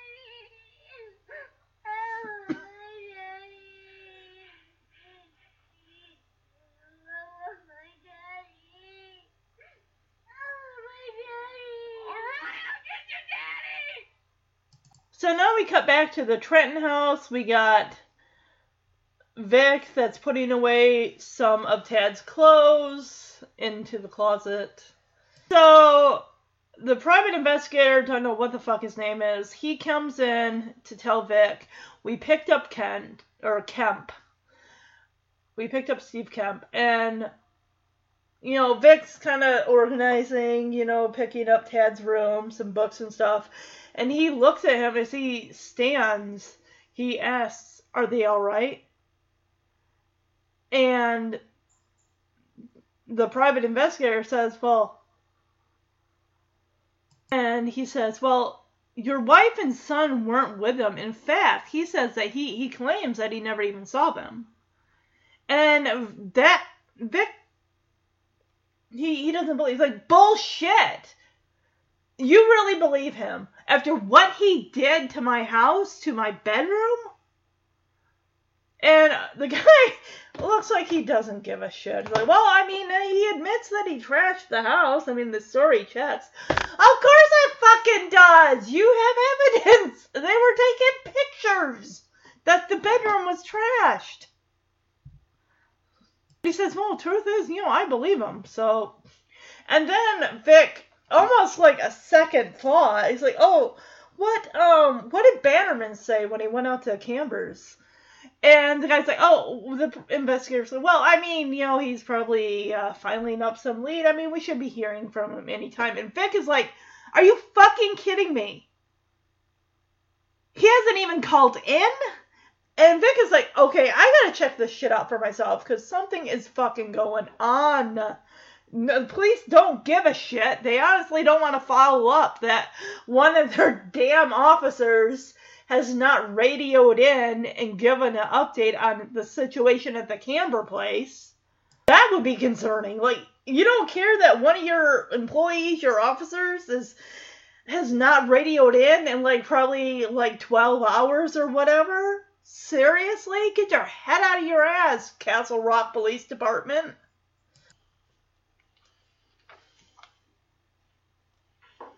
Mr. Trenton? I picked up Kemp. You all right? Well, your wife and son weren't with him. Uh, he claims that he never even saw them. Bullshit. Now, you don't believe that, do you? Not after what he did to the house.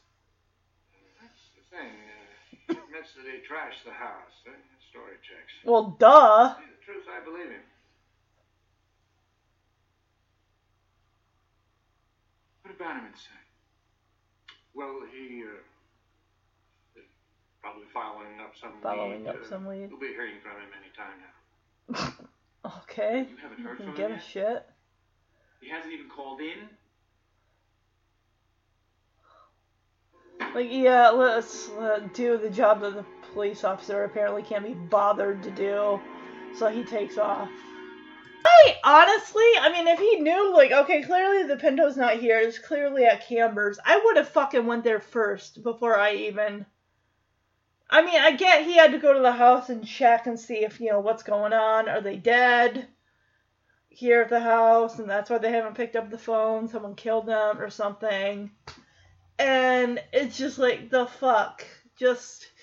I, I would like, if they're not here, then, and the Pinto's not here, then clearly check Joe Camber's place. I would have said, fuck it, forget about calling the police over because the room is trashed. Just go over to Camber's and find out what the fuck is going on. That's exactly what Vic does. So, we cut back to the Pinto in the yard, and Tad is stretched out in the back. And he just, he looks dead. He really does. And, Don, I mean, he's not having a asthma or a seizure or anything.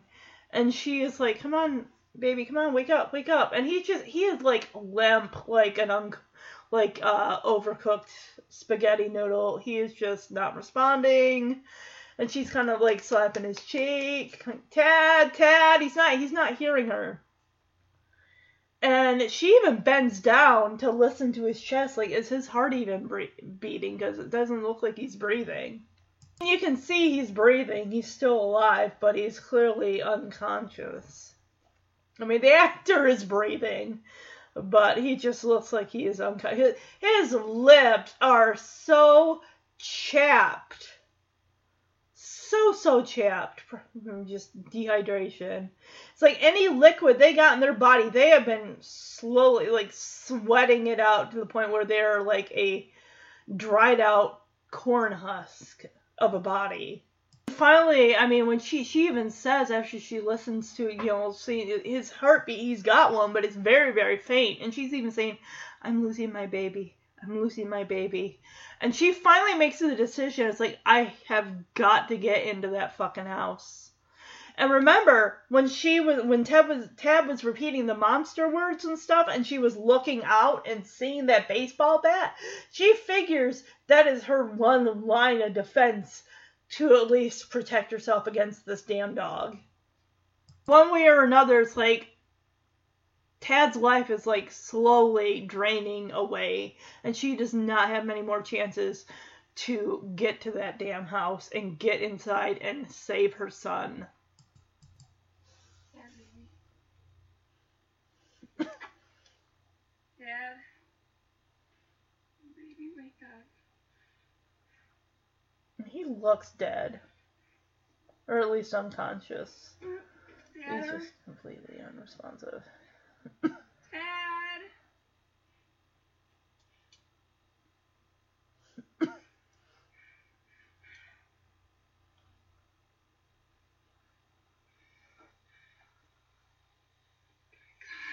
See my baby. I'm losing my baby.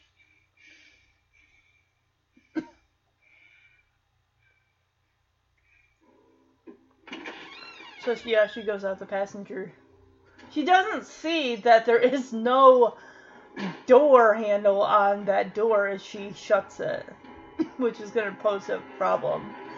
And she's limping, of course, because of that injury. And here comes Cujo right underneath the steps of the house.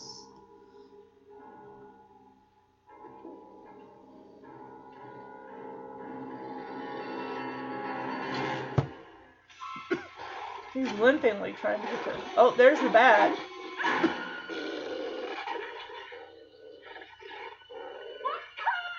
Yeah, I'll bash your fucking head in.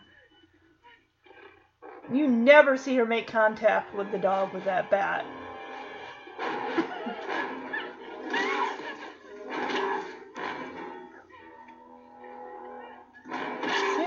You see, she's whacking. It's like you're seeing it from Cujo's point of view that she's whacking him, even though he's nowhere near her.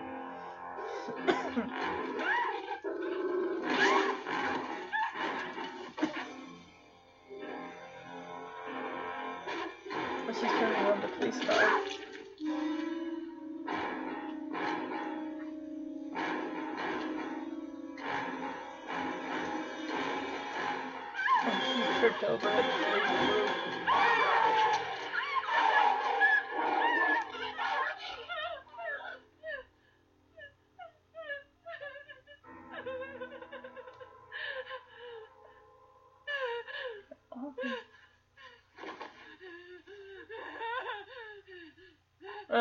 A gun.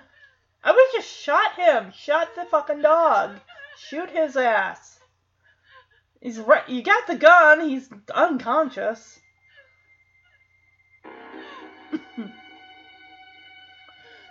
Shit, and now she can't get into the fucking car and her son's in there. Uh, and she realizes there's no door handle. It's like she's trying to like, yeah, open that hatch. Does that thing lock on its own too? How do you open that fucking thing? Trying to bash open that hatch window with that butt of that gun. Okay, so basically what happens, she you never see her actually connect with the dog when it comes to that bat. But B, it's a wooden bat and not a fucking metal bat. Maybe if it were a metal bat, she would have had, I don't know, it would have done more damage. But the reason that you never see her on screen connect the bat with the dog's head is because, according to that behind the scenes documentary feature, is that that wouldn't have tested well with the audience. Because even though she is in peril, she's defending herself against this fucking rabid dog. At the end of the day, no one wants to see a dog being hit or abused with a bat or just any any violence against any animal whatsoever. So of course, as she's hitting the dog, eventually a, the bat breaks, and it's like it's almost like a stake to the heart, like you're killing a fucking vampire. And she, mind you, she's wearing heels. Right, she was wearing heels. She and she doesn't know what's on going because she's backing up and she trips over this like tree root in the ground, and the Cujo jumps on her, and she just stabs right into what his chest, I guess. But that that sound effect that came from that dog, which didn't, it's a sound effect. You hear that in the beginning of the movie when Cujo gets bit by that bat. Same damn sound effect. Same, you know that sound. So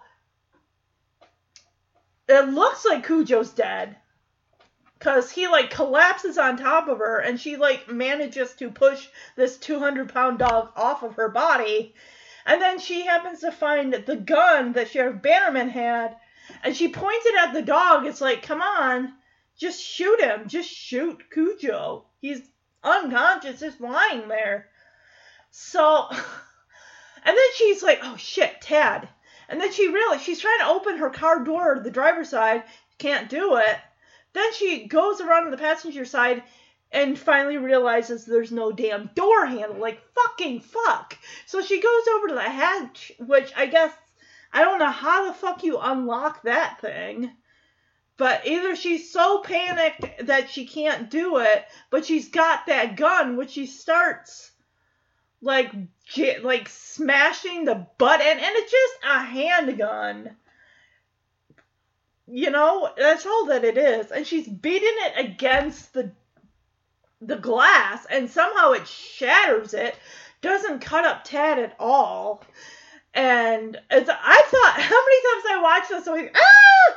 I thought that she, I honestly thought that she had shot herself in the hand. I honestly thought that. So before I get to where she's actually taking Tad, his lifeless, limp body, into the house, I want to kind of go over some stuff in the book so you can get a feel of what it's like from Donna's point of view being in that car. Okay, so kind of in the book here, go. You know what? I'm just gonna let's finish off the movie and then I can go back and kind of do details because you're probably like, no, no, just keep. So I'm gonna do that. Actually, let's just because the movie is almost over and then I can kind of go into more detail with the book. Uh, I'm making the decision now. This is going to be split into two parts. The part one will be released today, Friday, the 29th of December, and then part two is going to be released on Sunday, the 31st, Halloween. This review already is bordering on five and a half hours. I don't even think that SoundCloud would let me upload something that's over five and a half hours. So, and I'm not going to do that to you guys because that would be too, too long. So I think each part probably is going to be over three hours long each. So, all right, let's get on to this. So she's got Tad's limp, practically lifeless body. She takes him into the house. Uh, the kitchen table of the Camber house has got cereal, milk, what have you, cereal box. She takes her arm across it and just knocks everything to the floor and gets Tad's body on there. And she goes over to the sink and starts getting the water running and just like putting the water in his mouth, even though her arms, her hands are like all bloody and everything like that and she's just trying to get him to breathe to the point where she ends up having to do CPR on her son. She's like, "Come on, baby, breathe, breathe," and she's you know blowing into his mouth as she is hysterical, just crying like, "Baby, come on, breathe, breathe, breathe," and it's just your heart breaks for her in the documentary, Daniel Pintauro said because they filmed in April, it was so fucking cold, and they are practically. I mean, Tad, through most of the movie, from the time that they're there, is in just shorts. He's got to be. They even Dee Wallace said they put heaters in the car because it was that fucking cold.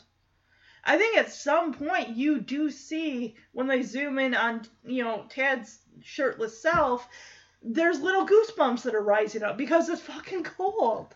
But he did say that when D is pouring, you know, when you know Donna is pouring water onto Tad and like in his mouth, that is like warm, hot water she's pouring on him because it was just so fucking cold on that set on location where they were filming.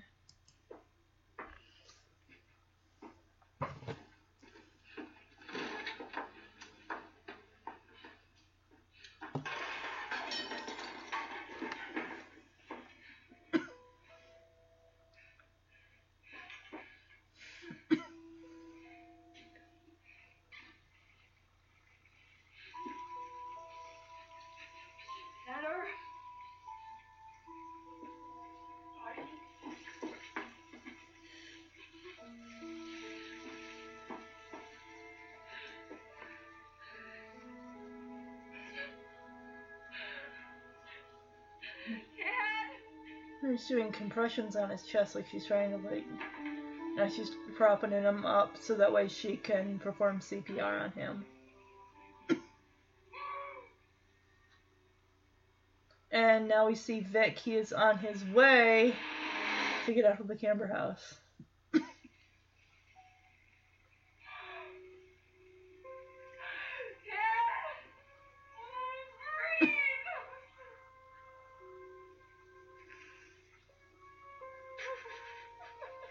CPR and crying at the same time.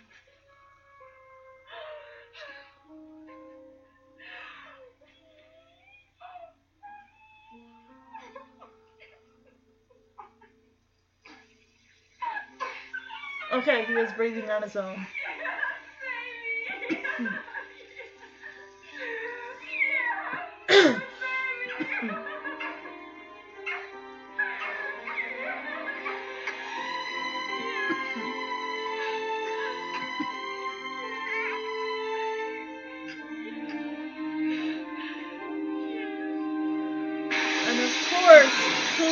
Just jumps through that fucking kitchen window. Luckily, she's got that gun on her.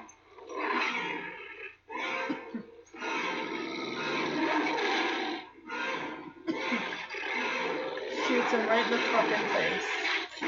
Yes, Donna. and here comes Vic. He's into the yard. And he, of course, he sees the Pinto, and he's going around trying to find them, and he's seeing the blood, and I'm like, what the fuck? There's a police car. Donna? Donna! And then he, uh, yep, he sees her coming out of the house holding Tad. And she's like, oh my gosh. She, and it's almost like the way she's holding her hands up, like, I'm sorry, like, oh. And he goes up there on the steps and takes Tad from her, and that's where we freeze frame. So that is the movie section. Now, I want to read some parts from the book so you can actually get an idea of what is going through you know, Donna's mind. This one section here I want to read is shortly after Cujo attacked the car for the first time, and she is going to try to start the car again. Alright. She. She drew her hand away from the key again. Mommy, aren't we going? Let me think, hun, she said. She looked to her left, out the driver's side door. Eight running steps would take her to the back of the Camber house. In high school, she had been the star of her high school's girls' track team, and she still jogged regularly. She could beat the dog to the door and inside, she was sure of it. There would be a telephone. One call to Sheriff Bannerman's office, and this horror would end. On the other hand, if she tried cranking the engine again, it might not start. But it would bring on the bring the dog on the run. She knew hardly anything about rabies, but she wondered to she seemed to remember reading at some time or other that rabid animals were almost supernaturally sensitive to sounds. Loud noises could drive them into a frenzy. Mommy? Shh, Tad, shh. Eight running steps. That's all it would take. Even if Cujo was lurking and watching inside the garage just out of sight, she felt she knew, she felt sure she knew she could win a foot race to the back door. The telephone, yes, and a man like Joe Camber surely kept a gun, maybe a whole rack of them. What pleasure would be to give, what pleasure it would give her to blow that fucking dog's head to so much oatmeal and strawberry jam. That is a gross fucking image, I can tell you right now. Wow. And what if that door giving giving on the porch was locked? Is that worth the risk? Honestly, yeah, what would have happened if she'd went to the door, she made it there, and the door was fucking locked? It's the country, I'm telling you. Seriously, I really don't think that they would be locking their doors. Let's see. Her heart thudded heavily in her breast as she weighed the chances. If she had been alone, she would have been one. That would have been one thing. But suppose the door was locked. She beat the dog to the door, but not to the door and then back to the car. Not if it came running, not if it charged her as it had done before. And what would Tad do? What if Tad saw his mother being ravaged by a 200 pound mad dog, being ripped and bitten? And she said no, they were safe there and in her mind said, try the engine again. She reached for the ignition, and part of her mind clamored that it would be safer to wait longer until the engine was perfectly cool. Perfectly cool? They had been here three hours or more already. She grasped the key and turned it. The engine cranked briefly once, twice, three times, and then caught with a roar. Oh, thank God. Mommy, are we going? Are we going? We're going and threw the transmission into reverse. Cujo lunged out of the barn and then just stood there watching. Fuck you, dog, she yelled at it triumphantly. She touched the gas pedal. The Pinto rolled back perhaps two feet and stalled. No! she screamed as the red idiot lights came on again. Oh my goodness gracious sake. Cujo had taken another step, two steps when the engine cut out, but now he only stood there silently, his head down watching me. The thought occurred again. His shadow trailed out behind him as clear as a silhouette cut out of black crepe paper. Donna started fumbling for the ignition switch and turned it from on to start. The motor began to turn over again, but this time it didn't catch. She could hear a harsh panting sound in her own ears and didn't realize for several seconds that she was making the sound herself. In some vague way, she had the idea that it might be the dog. She ground the starter, grimacing horribly, swearing at it, oblivious of Tad, using words that she hardly known she knew. And all the time, Cujo stood there, trailing his shadow from his heels like some surreal funeral drape watching. So Cujo ends up going to lay down in the driveway. Yeah. Oh my goodness. From far away, unimportant, what was important what was important now was this goddamn son of a bitch in little car. It was going to start. She was going to make it start by pure force of will. She had no idea how long in real time she sat hunched over the wheel with her hair hanging in her eyes, fugitively grinding the starter. What at last broke through to her was not Tad's cries, but they had trailed off to whimpers. But the sound of the engine. It would crank briskly for five seconds, then leg off. Then crank briskly for another five, then leg off again. A longer leg each time, it seemed. She was killing the battery. She stopped. So now it's evening time, and this is where Donna remembers that Tad has a Snoopy lunchbox, and she's got her own little brown bag of food. Her thermos, of course, had rolled all the way to the back, probably when the car had started to buck and jerk coming up the road. She had a stretch. Okay. So basically, just kind of running through things here. Where, of course, you know, she's just getting the food in her thermos. Let's see. So there's, okay, so they do have, you know, some food and everything like that. And she asked him, Do you want to eat? And he says that, you know, I want to take a nap. And it's like, Well, man. And she kind of realized because Tad more wants to sleep than anything else. He doesn't. He's not really hungry. And it turns out she says that um, where is it? It was already half an hour past his regular bedtime. Of course, if they'd been home, he would have had a glass of milk and a couple of cookies before brushing his teeth. Yeah, they're you know having milk and some of those Newton fig bars. Uh, apparently, there's some green olive, green olives that she also brought with her. So eventually, that food is gonna run because she started eating the fig bars and just noticed just how fucking hungry she is. But it's like if it's got you gotta stretch that food out and kind of make it last because you don't know how the fuck long you're gonna be there. She also, along with the olives, brought some cucumbers. That stuff's gonna go bad eventually. Donna at one point has a dream that Vic comes to her rescue, just dressed in a three piece suit. It's like, alright, come on, you two, time to go home before the vampires come out. In that dream, also, the mention, like, the mail's coming, and that's what's clicking in her mind, like, the mail, the mailman. They'll be able to save us. Kind of taking stock of what food they do have, because Tad is not a fan of cucumbers, so Donna finishes off those, and so, you know, it'll be an odd breakfast for Tad in the morning. You know, fig bars, olives, and a Slim Jim or two. That is a weird breakfast. so now Donna's kind of talking about, I guess, how hot it is in the car. Hold on a second, let me see. It was so hot, too hot to think. Sweat was streaming down her face, and she could see it trickling down Tad's cheeks as well. His hair was plastered against his skull in unlovely chunks, and it looked two shades darker than its usual medium blonde. He needs his hair washed, she thought randomly, and that made her think of the bottle of Johnson's No More Tears again, sitting safely and sanely on the bathroom shelf. Ugh waiting for someone to take it down and pour a capful or two.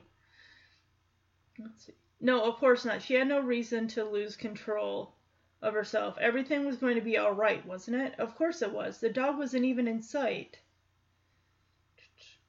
Hadn't been for more than an hour. And then she again, you know, she starts talking about the mailman. And the mailman would be along soon, and then it wouldn't matter that it was so hot in the car. The greenhouse effect, they called it. She had seen that on a SPCA handout somewhere explaining why you shouldn't shut your dog up in your car for any length of time when it was hot like this. The greenhouse effect. The pamphlet had said that the temperature in a car that was parked in the sun could go as high as 140 degrees Fahrenheit if the windows were rolled up. So it was cruel and dangerous to look up a pet while you did your shopping or went to a movie. Why the fuck? Why in the fuck is that even a thing? You let, take your dog, leave it in the car while you see a movie? The fuck? Or even like people that would leave their dog in a car while they go shop. I re- oh my gosh, I remember this. I stopped at Meijer. This was like probably three or four years ago. I can't remember, but it was a while ago. And I had stopped somewhere you know, at Meijer to pick something up before I left for work, and I remember it was hot out, and this lady and her mom or whoever had come to their car and they're like calling their dog, and then all of a sudden, upon discovery, looking in their car and seeing that their dog is like gone, just her, he, he's gone and it just it almost felt like my stomach just like just dropped down. Or my heart just dropped into my stomach just that other fear in that person's voice. And i'm just thinking well then somebody clearly took that dog out of the car and were thinking that they were rescuing it. Probably were, depending on if I mean if the dog was passed out and dehydrated. I don't know, but I'm just thinking of you know that time that that had happened. Someone thought upon themselves to take the dog out of a car that probably was because it was so hot. So all right, let's see here. It wouldn't matter that they only had a quarter of a thermos of milk left, or that early this morning she had to go to the bathroom and she had used Tad's small thermos, or had tried to. Ugh, yeah, and now the Pinto smelled of urine. Oh, good grief. Uh, unpleasant smell only seemed to grow stronger with the heat. Oh my gosh. She had capped the thermos and thrown it out the window. Uh, oh my goodness gracious. Yes, I can imagine that would be humiliating and demeaning to have to try and pee in a thermos bottle, but I mean, what else are you gonna do, you know? If you gotta go, you gotta go, and if you can't go outside, where are you gonna go? So, I mean, you can think, so she kind of estimates that they've been in the car now for 15 hours. Tad actually asks, Why is it so hot, mommy? And she says, The greenhouse effect. So apparently he doesn't question, like, what's the greenhouse effect? He doesn't really question that. By 3:30 that Tuesday afternoon, Donna had given up on the mailman. She sat with one arm lightly around Tad, who was in a dazed half sleep. His lips his, his lips cruelly puffed from the heat, his face hectic and flushed. There was a tiny bit of milk left, and soon she would give it to him. During the last three and a half hours since what would have been lunchtime at home, the sun had been monstrous and unremitting. Even with her window and Tad's window open a quarter of the way, the temperature inside must have reached a hundred degrees, maybe more. It was the way your car got when you left it in the sun, that was all. Except under normal circumstances, what you did when you, your car got like that was you unrolled all the windows, pulling the knobs that opened the air ducts and got rolling. Oh. For a short periods she had unrolled the windows all the way, creating a mild draft, but this but she was afraid to leave them that way. She might doze off. The heat scared her. It scared her for herself and even more for Tad, what it might be taking out of him. But it didn't scare her as badly as the face of the dog slavering foam and staring at her with its sullen red eyes. Oh my goodness. And she's just thinking to herself, like, how long, how long before this dog fucking just dies? Again, she's thinking of making a run for the back door of the enclosed Camber porch. And she's thinking of Tad, you know, she has to get him out of this. No more fucking around. He wasn't answering very coherently anymore. He seemed to be in touch only with the peaks of reality. The glazed way his eyes rolled toward her when she spoke to him like the eyes of a fighter who had been struck and struck and struck.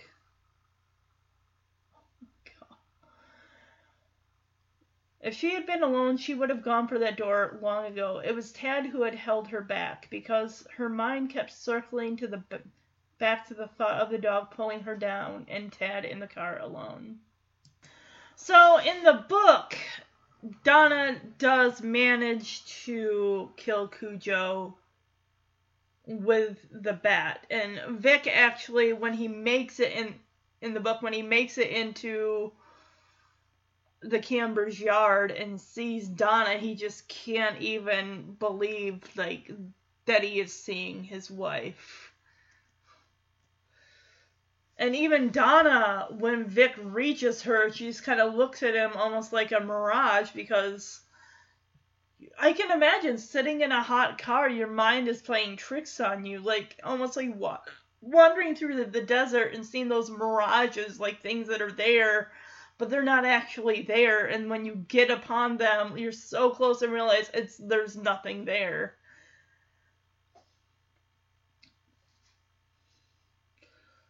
And she's like, Vic? Vic? He says, Yes, honey, it's me. Where's Tad? The mirage was, was real. It was really him. She wanted to cry, but no tears came. Her eyes only moved in their sockets like overheated ball bearings. Where's Tad, Donna? Car, car, sick, hospital. She could now barely whisper, and even that was failing her. Soon she would be able to do more than no more than mouth words. But what did it matter? Vic was here, and she and Tad were saved. He left her and went to the car. She stood where he had left, looking fixedly down on the dog's battered body. At the end, it hadn't been so bad, had it? When there was nothing left but survival, when you were right down to the strings and nap and ticking of yourself, you survived or you died, and that seemed perfectly all right. Let's see. Okay, it's talking about blood and brains leaking out of Cujo's head.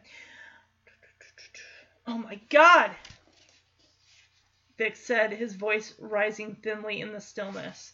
She looked over and saw him taking something out of the back of her pinto. A sack of something. Potatoes? Oranges? What? Had she been shopping before all this happened? Yes, but she had taken the groceries into the house. She and Tad had taken them in. They used his wagon, so what? Tad! She tried to say and ran to him. Vic carried Tad into the t- thin shade at the side of the house and laid him down. Tad's face was very white. His hair lay like straw on his fragile skull. His hands lay on the grass, seemingly without enough weight to crush the stems beneath their backs. Vic put his head on Tad's chest. He looked up at Donna. His face was white but calm enough. How long has he been dead, Donna? Dead? She tried to scream at him. Her mouth moved like the mouth of a figure on a TV set, the volume control of which had been turned all the way down. He's not dead. He wasn't dead when I put him in the hatchback. What are you telling me he's dead? What are you telling me, you bastard? No, this is all in italics. This is what Donna is thinking. Had Tad's life slid away at the same time the dog's life had slid away, it was impossible. No God, no fate could be that monstrously cruel. She ran at her husband and shoved him. Vic, expecting anything but that, fell over on his butt. She crouched over Tad. She put his hands above his head. She opened his mouth, pinched his nostrils shut, and breathed her voiceless breath into her son's lungs. She breathed for her son. She breathed. She breathed. Her son was not dead. She had not gone through all this hell for her son to be dead, and it simply would not be. It would not be. She breathed, she breathed, she breathed for her son. She was still doing it when the ambulance pulled into the driveway 20 minutes later. She would not let Vic near the boy. When he came near, she bared her teeth and growled soundlessly at him. Stunned with grief nearly to the point of distraction, deeply sure at the final bedrock level of his consciousness that none of this could be happening, he broke into Camber's house by way of the porch door at which Donna had stared so long and hard. The inner door beyond it had not been locked. He used the phone. When he came outside again, Donna was still administering mouth to mouth resuscitation to their dead son. He started toward her and then swerved back. He went to the Pinto and said, Open the hatchback again. He roared out at him like an invisible lion. Had they existed in there Monday afternoon and all day Tuesday and until noon of today? It was impossible to believe they had. Underneath the hatchback's floor, where the spare tire was found, he found an old blanket. He shook it out and put it over Bannerman's mutilated body. Oh my goodness. Ambulance driver and the two orderlies loaded Bannerman's body. Okay. They approached Donna. Donna bared her teeth at them. Her parched lips formed the words, He's alive! Alive! When one of the orderlies tried to pull her gently to her feet and lead her away, she bit him. Later, this orderly would need to go to the hospital himself for anti rabies treatment. The other orderly came to help. She fought them. She stood. They stood warily away. Vic still sat on the lawn, his chin propped in his hands, looking across the road. The rescue unit driver brought a syringe. There was a struggle. The syringe was broken. Tad lay on the grass, still dead. His patch of shade was a little bigger now. Two more police cars arrived. Okay, the other policeman advanced on Donna. There was another struggle, short and furious. Donna and was finally pulled away from her son by four sweating, straining men. Let's see. She screamed soundlessly, whipping her head from side to side. Another syringe was produced if she was injected su- successfully. All right. Oh boy. So Tad was put on a stretcher by the ambulance. A sheet was pulled over his head. So yeah, if you hadn't guessed already, pretty much Tad dies at the end of the book. And the trivia does say that this is one of the endings that if Stephen King could rewrite, he would. That's why he wanted Tad to live in the book, or he wanted Tad to live in the movie. Like if I can't change it in the book, at least let him live in the movie. That's the ambulance. Like they'd even offered to give Vic a shot of something to you know kind of calm his nerves. Although Vic already kind of felt kind of tranquilized himself just with, uh, but he did accept the shot. Okay. So Tad, uh, Tad, R.I.P. Tad. Vic goes over the Pinto. He had to tug long and hard at Donna's door. The dog had dented it in a way he wouldn't have believed. Her purse was in there, her shirt. The shirt had a jagged tear in it, as if the dog had taken a chomp out of it. There were some empty Slim Jim wrappers on the dashboard and Tad's thermos bottles, smelling of sour milk. Tad's Snoopy lunchbox. His heart gave a heavy, horrid wrench at the sight of that and he wouldn't allow himself to think of what that meant in terms of the future. If there were any future after this terrible hot day, he found one of Tad's sneakers. Tadder, he thought. Oh, Tadder. This is all so much for Vic to handle, and he kind of sits down on the inside of the door of the Pinto, and he just, just loses, just oh my god, it was horrible. And it occurred to Vic, counting Tad, Cujo had been responsible for the deaths of at least three people. More than that if the Cambers were discovered to be among his victims. And Vic even goes on to blame himself. Like, maybe if I'd gotten here earlier, you know, if I hadn't talked to Roger for so long, would Tad still be alive now? I really don't think he would have. And Vic sees a bit of yellow at the very bottom of his field of vision, a bit of paper poking out from under Tad's seat. He pulled it out and saw it was the monster words he'd written to ease Tad's mind at bedtime. So yeah, here's what happens to Cujo. After a while, a veterinarian came in a panel truck. She looked at the dead dog, then donned long rubber gloves and brought out a circular saw.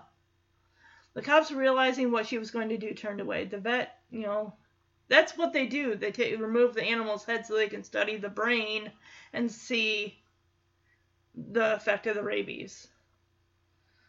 Later that day, it was forwarded to the state commissioner of animals where the okay the brain will be tested for rabies. Okay, so Cujo was gone. So of course, this whole thing, you know, went down, and Charity and Brett, or in Connecticut or wherever, have no fucking clue what has happened while they've been gone.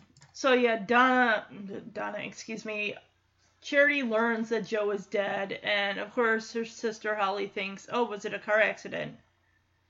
Charity says it was the dog. It was Cujo. The dog. At first she was bewildered, unable to see any possible connection between the death of Charity's husband and the Camber family dog. Then she realized, okay. And Charity says, the boy, Brett. Holly, how am I going to tell Brett that his father is dead? Then the headline, Rabid Dog Kills Four in Bizarre Three-Day Reign of Terror. The headline on that evening's edition of the Portland Evening Express blared. The subhead read Lone Survivor at Northern Cumberland Hospital in guarded condition. The headline on the following day's Press Herald read Father tells of wife's doomed struggle to save son. That evening, the story had been regulated to the bottom of page one. Mrs. Trenton responding to rabies treatment, doctor says. And in a sidebar, dog had no shots, local vet. Three days after it had ended, the story was inside on page four. State Health Agency blames rabid fox or raccoon for dog's castle ramp rampage. All right, let's see. A final story that we carried the news that Victor Trenton had no intention of suing the surviving members. Why the fuck would you? Well, I mean, because they didn't get their dog shots. He had no intention of suing the surviving members of the Camber family who were said to be in deep shock. Let's see. A week later, the front page of the Sunday paper carried a story on what had happened. A week after that, a national tabloid offered a fervid synopsis of what had happened, headed Tragic Battle in Maine as Mom Battles Killer St. Bernard. And that was really the end of the coverage. There was a rabies scare in central Maine that fall. An expert, expert attributed it to rumor and the horrifying but isolated incident in Castle Rock. So we kind of learned the aftermath, uh, what's going on with Donna. Donna Trenton was in the hospital for nearly four weeks. She finished her cycle of treatments for the rabid dog bites with a good deal of pain but no serious problems. but because of the potential seriousness of the disease and because of her deep mental depression, she was closely watched. Let's see. Vic drove her home. They spent a quiet, showery day around the house. And Donna, of course, you know, asked Vic how, you know, his job is going. And I guess Roger got the last cereal professor commercial on the rails single handedly, so took care of that. Okay. Major new campaign for the whole Sharp line. Okay. ay, ay, ay, ay, ay. Okay, gotcha, gotcha. That's good. Okay, so clearly, I guess eventually they will be dumped by the Sharp cereal people. They're just gonna, like, once we get this taken care of, we're not going to be using you to be doing our ads anymore. So Donna had bright periods now, periods where she seemed very much like her old self, but she was still listless most of the time. She had lost 20 pounds and looked scrawny. Oh, yeah, her complexion not good, her nails were ragged, all that stuff. Poor girl. So Donna even asked Vic, "Can we live here? Because you know their son, you know Tad died. How many people would still be able to stay in their house after their child died?" And she's asking Vic that, and he says, I don't know. I think we ought to give it a damn good shot, though. Maybe I should ask if you can go on living with me. If you said no, I'd understand. I'd understand perfectly. He says, I don't want anything else but to live with you. I knew that all along, I think. Maybe there was an hour right after I got Kemp's note when I didn't know, but that was the only time, Donna. I love you. I always have. Donna, of course, are, is having her regrets. She said, I couldn't save him. That's what keeps coming back on me. I can't get rid of it. I go over it again and again and again. If I'd run for the porch sooner or gotten the baseball bat. And when I finally did get up the guts to go out there, it was just over. He was dead. He could have reminded her that she had Tad's welfare in mind above her own the whole time, that the reason she hadn't gone for the door was because of what would have happened if, to Tad if the dog had gotten to her before she could get inside. He could have told her that the siege had probably weakened the dog as much as it had Donna herself, and if she had tried Cujo with the bat, baseball bat earlier on, the outcome might not have been, or it might have been entirely different. As it was, the dog had almost killed her in the end, but he understood that these points had been brought to her attention again and again, and by herself and by others, and that not all the logic in the world could blunt the pain of coming up. Okay. Of coming upon that mute pile of coloring books, or seeing the swing empty and motionless at the bottom of its arc in the backyard. Only time could do those things, and time would be an imperfect job. He said, I couldn't save him either. You. I was so sure it was Kemp. I'd gone up there if I'd gone up there earlier, if I hadn't fallen asleep, or if I hadn't talked to Roger on the phone. No, she said gently, don't. I have to. I guess you do too. We'll just have to get along. That's what people do, you know. They just get along and try to help each other. I keep feeling him, sensing him around every corner. Yeah, me too. He and Roger had taken all of Tad's toys to the Salvation Army two Saturdays ago. When it was done, they had come back here and had a few beers in front of the ball game, not talking much. And when Roger went home, Vic went upstairs and sat on, in sat on the bed in Tad's room and wept until it seemed the weeping would pull all his insides apart. He wept and wanted to die, but he hadn't died, and the next day he had gone back to work. All right. So yeah, they basically just took it one day at a time, dealing with you know Tad's death and just trying their best to support each other after this you know enormous loss in their lives. We do kind of feel, see at the end about Brett and Charity and how they're getting along. So Brett came back from the barn, knocked the shoe, snow from his boots, and let himself into the kitchen door. She was sitting at the kitchen table drinking a cup of coffee. For a moment he only looked at her. He had lost some weight and had grown taller in the last six months. The total effect was to make him look gangling where he had always seemed compact and yeah blah, blah, blah. so okay she's just commenting charity on how in six months brett got a little you know older taller he looks more leaner and less of a baby face so okay his grades during the first quarter hadn't been so good and he had been in trouble twice Scuffles in the schoolyard both times, probably over what had happened this last summer, but his second quarter marks had been a lot better. All right. And he notices something. And he like, yeah, looks like she got him a puppy. So she said Elva brought him over. She set the teacup on the saucer carefully, and it did not shatter. No law says you have to keep him. Has he had his shots? Brett asked, and her heart broke a little that that should be his first question. As a matter of fact, he has. Elva tried to slip that over on me, but I made him. Okay, show me the vet's bill. Nine dollars it was. Distemper and rabies. Also, there's a tube of cream for ticks and ear mites. If you don't want them, Elva will give me my nine dollars back.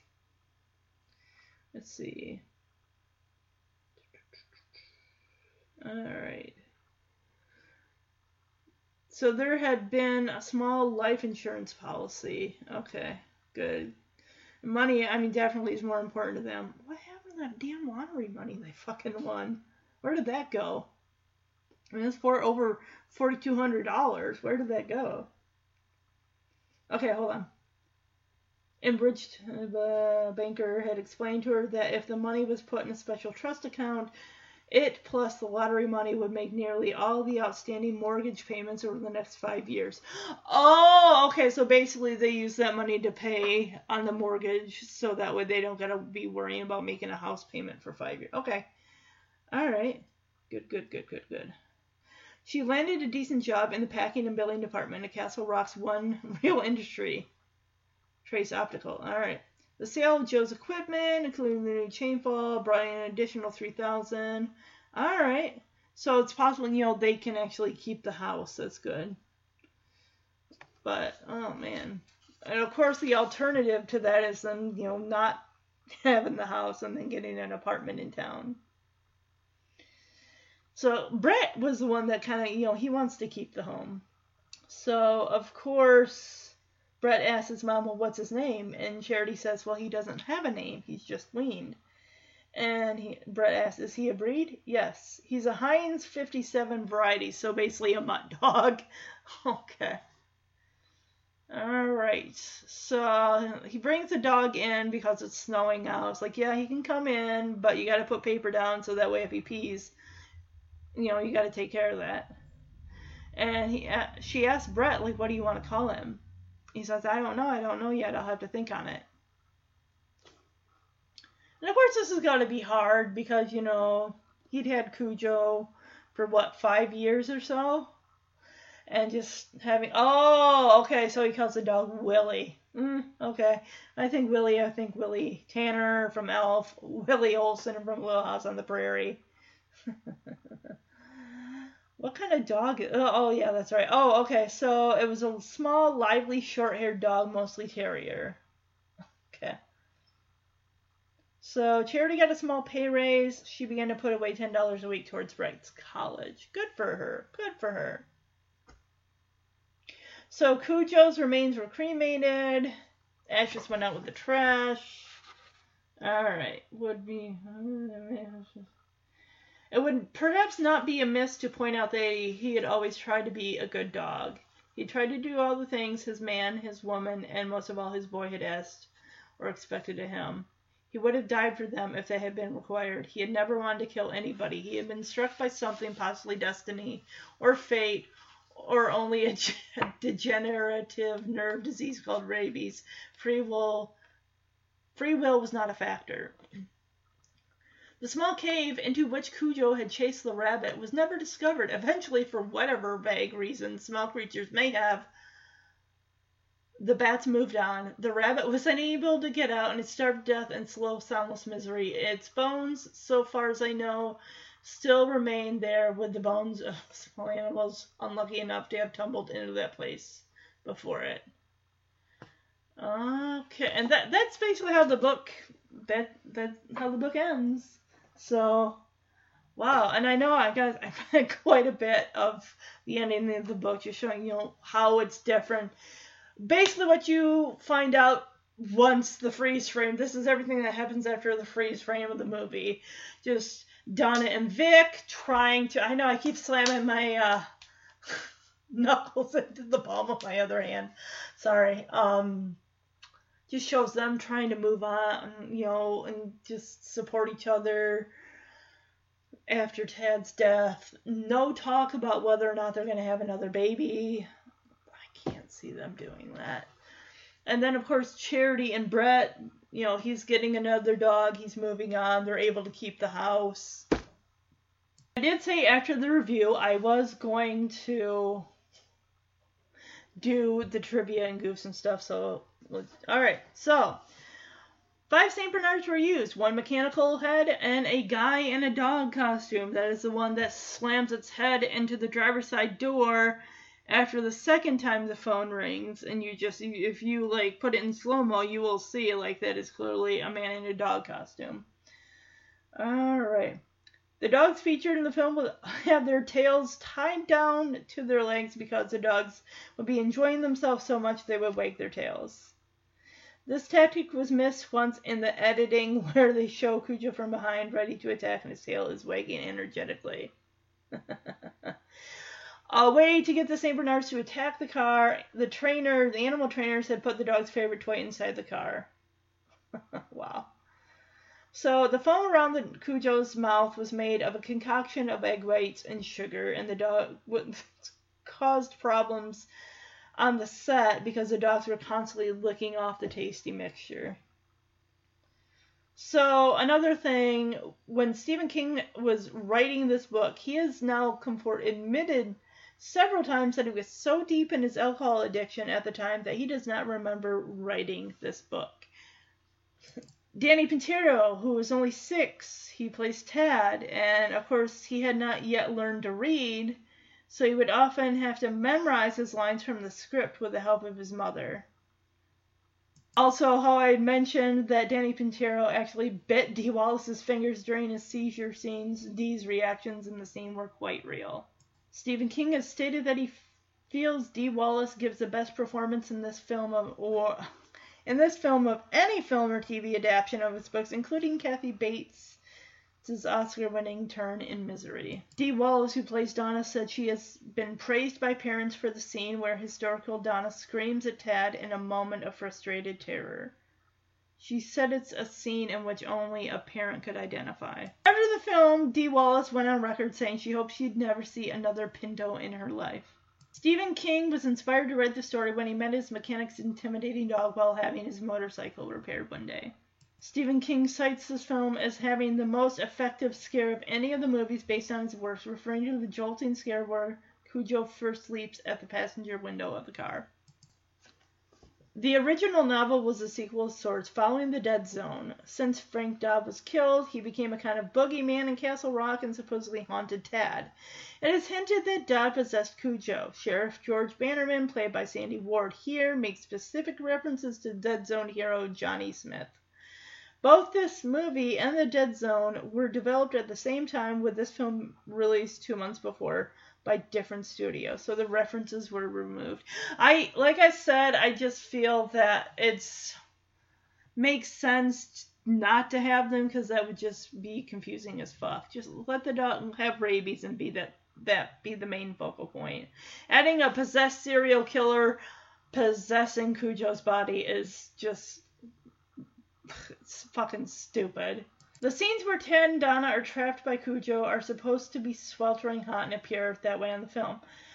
Although the conditions actually very cold were very cold during filming. At one point it got so cold inside the car that heaters were placed inside to keep the actors warm, but they would have to be turned off for shooting to prevent their sound from interfering. It says that a Rottweiler was used for some of the scenes because they couldn't get the St. Bernard to look mean enough, and the only scene I could even think that that might have been the case was when Cujo was just sitting there and it was a close up shot on him growling. That's the scene like right after Donna is comforting Tad, just saying we're gonna go in a few minutes, and then it cuts to Cujo just growling. That's the only scene I think maybe that could look like a Rottweiler. Rottweiler maybe. Plus, maybe they had the Rottweiler in a crappy costume, St. Bernard costume. I don't know. So, Karo syrup dyed red was used for fake blood. A number of cards were used for the filming, each was disassembled for specific camera shots. This is the first film to take place in the fictional town of Castle Rock, which would go on to be featured in The Dead Zone, Stand By Me, The Dark Half, and Needful Things. Rob Reiner, who directed Stand By Me and produced Needful Things, also named his production company Castle Rock. St. Bernard, that was featured the most in the film, died of bloat during production. Aww. The exterior of the Trenton house was a facade. Yeah, it was just built for the movie. Ranked number 58 on Bravo's 100 Scariest Movies countdown. Warning spoilers. In the original Stephen King novel, Tad Trenton dies of dehydration while Donna contracts rabies from her fight with Cujo. There was a rabies scare following the incident, not mentioned in the film. The outcome of the sharp account was not mentioned. In the book, he had saved it. Stephen King said that if he could go back and change anything from one of his books, it would be letting Tad live. This is why he survives in the film. Sheriff Bannerman's death is the reason that Castle Rock has a new sheriff in subsequent films. The new sheriff, Alan Pang- Pangborn, appears in The Dark Half, played by Michael Rooker, and Evil Things, played by Ed Harris. Here's some goofs. When Cujo jumps out of the hood of the Pinto the first time, trying to get inside Donna and to Donna and Tad. The movie cuts to an exterior shot of the car where Donna and Tad are nowhere to be seen through the windshield. When Cujo initially attacks the Pinto, the car's passenger window shatters completely but does not break. The tempered glass in all automobiles' side and rear windows does not have the thin plastic layer in it that keeps it intact when struck, as windshields have, and this type of glass will shatter into tiny pieces and disintegrate on impact. This is demonstrated when Mrs. Trenton uses the butt of the sheriff's revolver to shadow the Pinto's glass rear hatch, which is made of the same glass. At the beginning of the movie, Cujo runs after a rabbit and goes into a cave of bats. Cujo sticks his head in the hole, and bats fly around. Watch the top right hand corner when one bat is flying around just before he gets bitten, and you can see the string that is holding it up.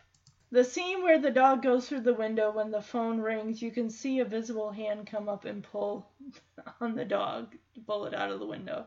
Okay, so like I tend to do sometimes when I review movies on IMDb, I like to read a 10 out of 10 review and like a 1 out of 10 review. So let's see what I can find here.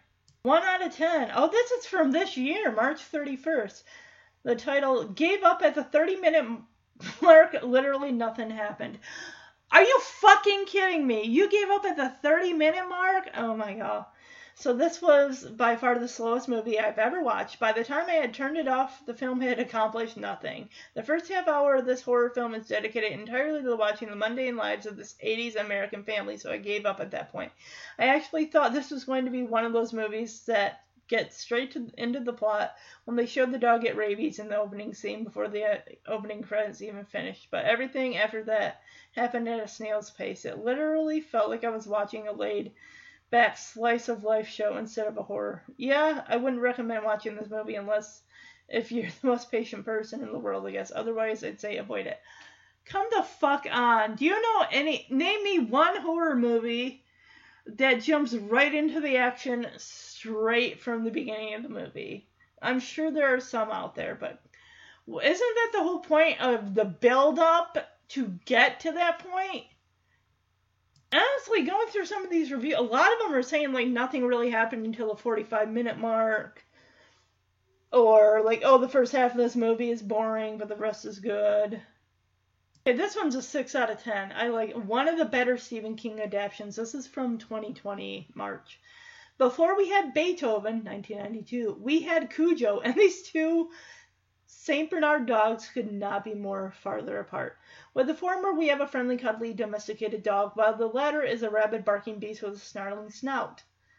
Based on, okay, so yeah, talking about based on uh, the Stephen King book. Simple enough, the premise mother child locked Inside car with Savage Dog outside. This is scarier than it sounds, and the performances here are very realistic. There is sheer terror going on inside the yellow 1978 Ford Pinto runabout, which ends up in serious need of a valeting service by the end. so definitely, yeah, well deserved six out of ten. All right, that's not a bad rating. That's not terrible. This is the best I can find here as far as like t- this is a nine out of ten, labeling titling it a classic for this from 2017. As usual, when I re- read a book, I like watching the movie adaptation. This one goes back to 83, and it was very scary even without the special effects we get these days. Several things were changed from the book, also as usual. Other characters are either omitted after a point or dramatically changed. The story is a much more focused on just Donna and Tad and their horrible experience. I definitely gagged quite a few times. What they did to that dog was just gross. The suspense and terror is still all there, though, even without the gore. The degradation of the characters as time passes is very well achieved. The entire cast was good, but Tad and Cujo are the definite stars here. In my opinion, it is a shame the ending was changed so radically, but I suppose this sells better. Cujo is a movie to give you nightmare, uh, guaranteed to give you nightmares even these days. Don't watch it at night. All right, everyone. As I said, I am splitting this up into two parts. Probably putting it somewhere around like each part's going to be like three hours or something like that. We'll see. We'll see. So, all right. As I said, I hope you all enjoyed this review and I hope you have a safe Halloween. So basically, yes, I'm going to be putting part one up today for Friday, the 29th, and then part two is going to go up on Sunday. That gives you enough time to, you know, listen to as much, you know, part one, and then that way you'll be ready for part two. So, all right. Have a great weekend, everybody. Bye bye.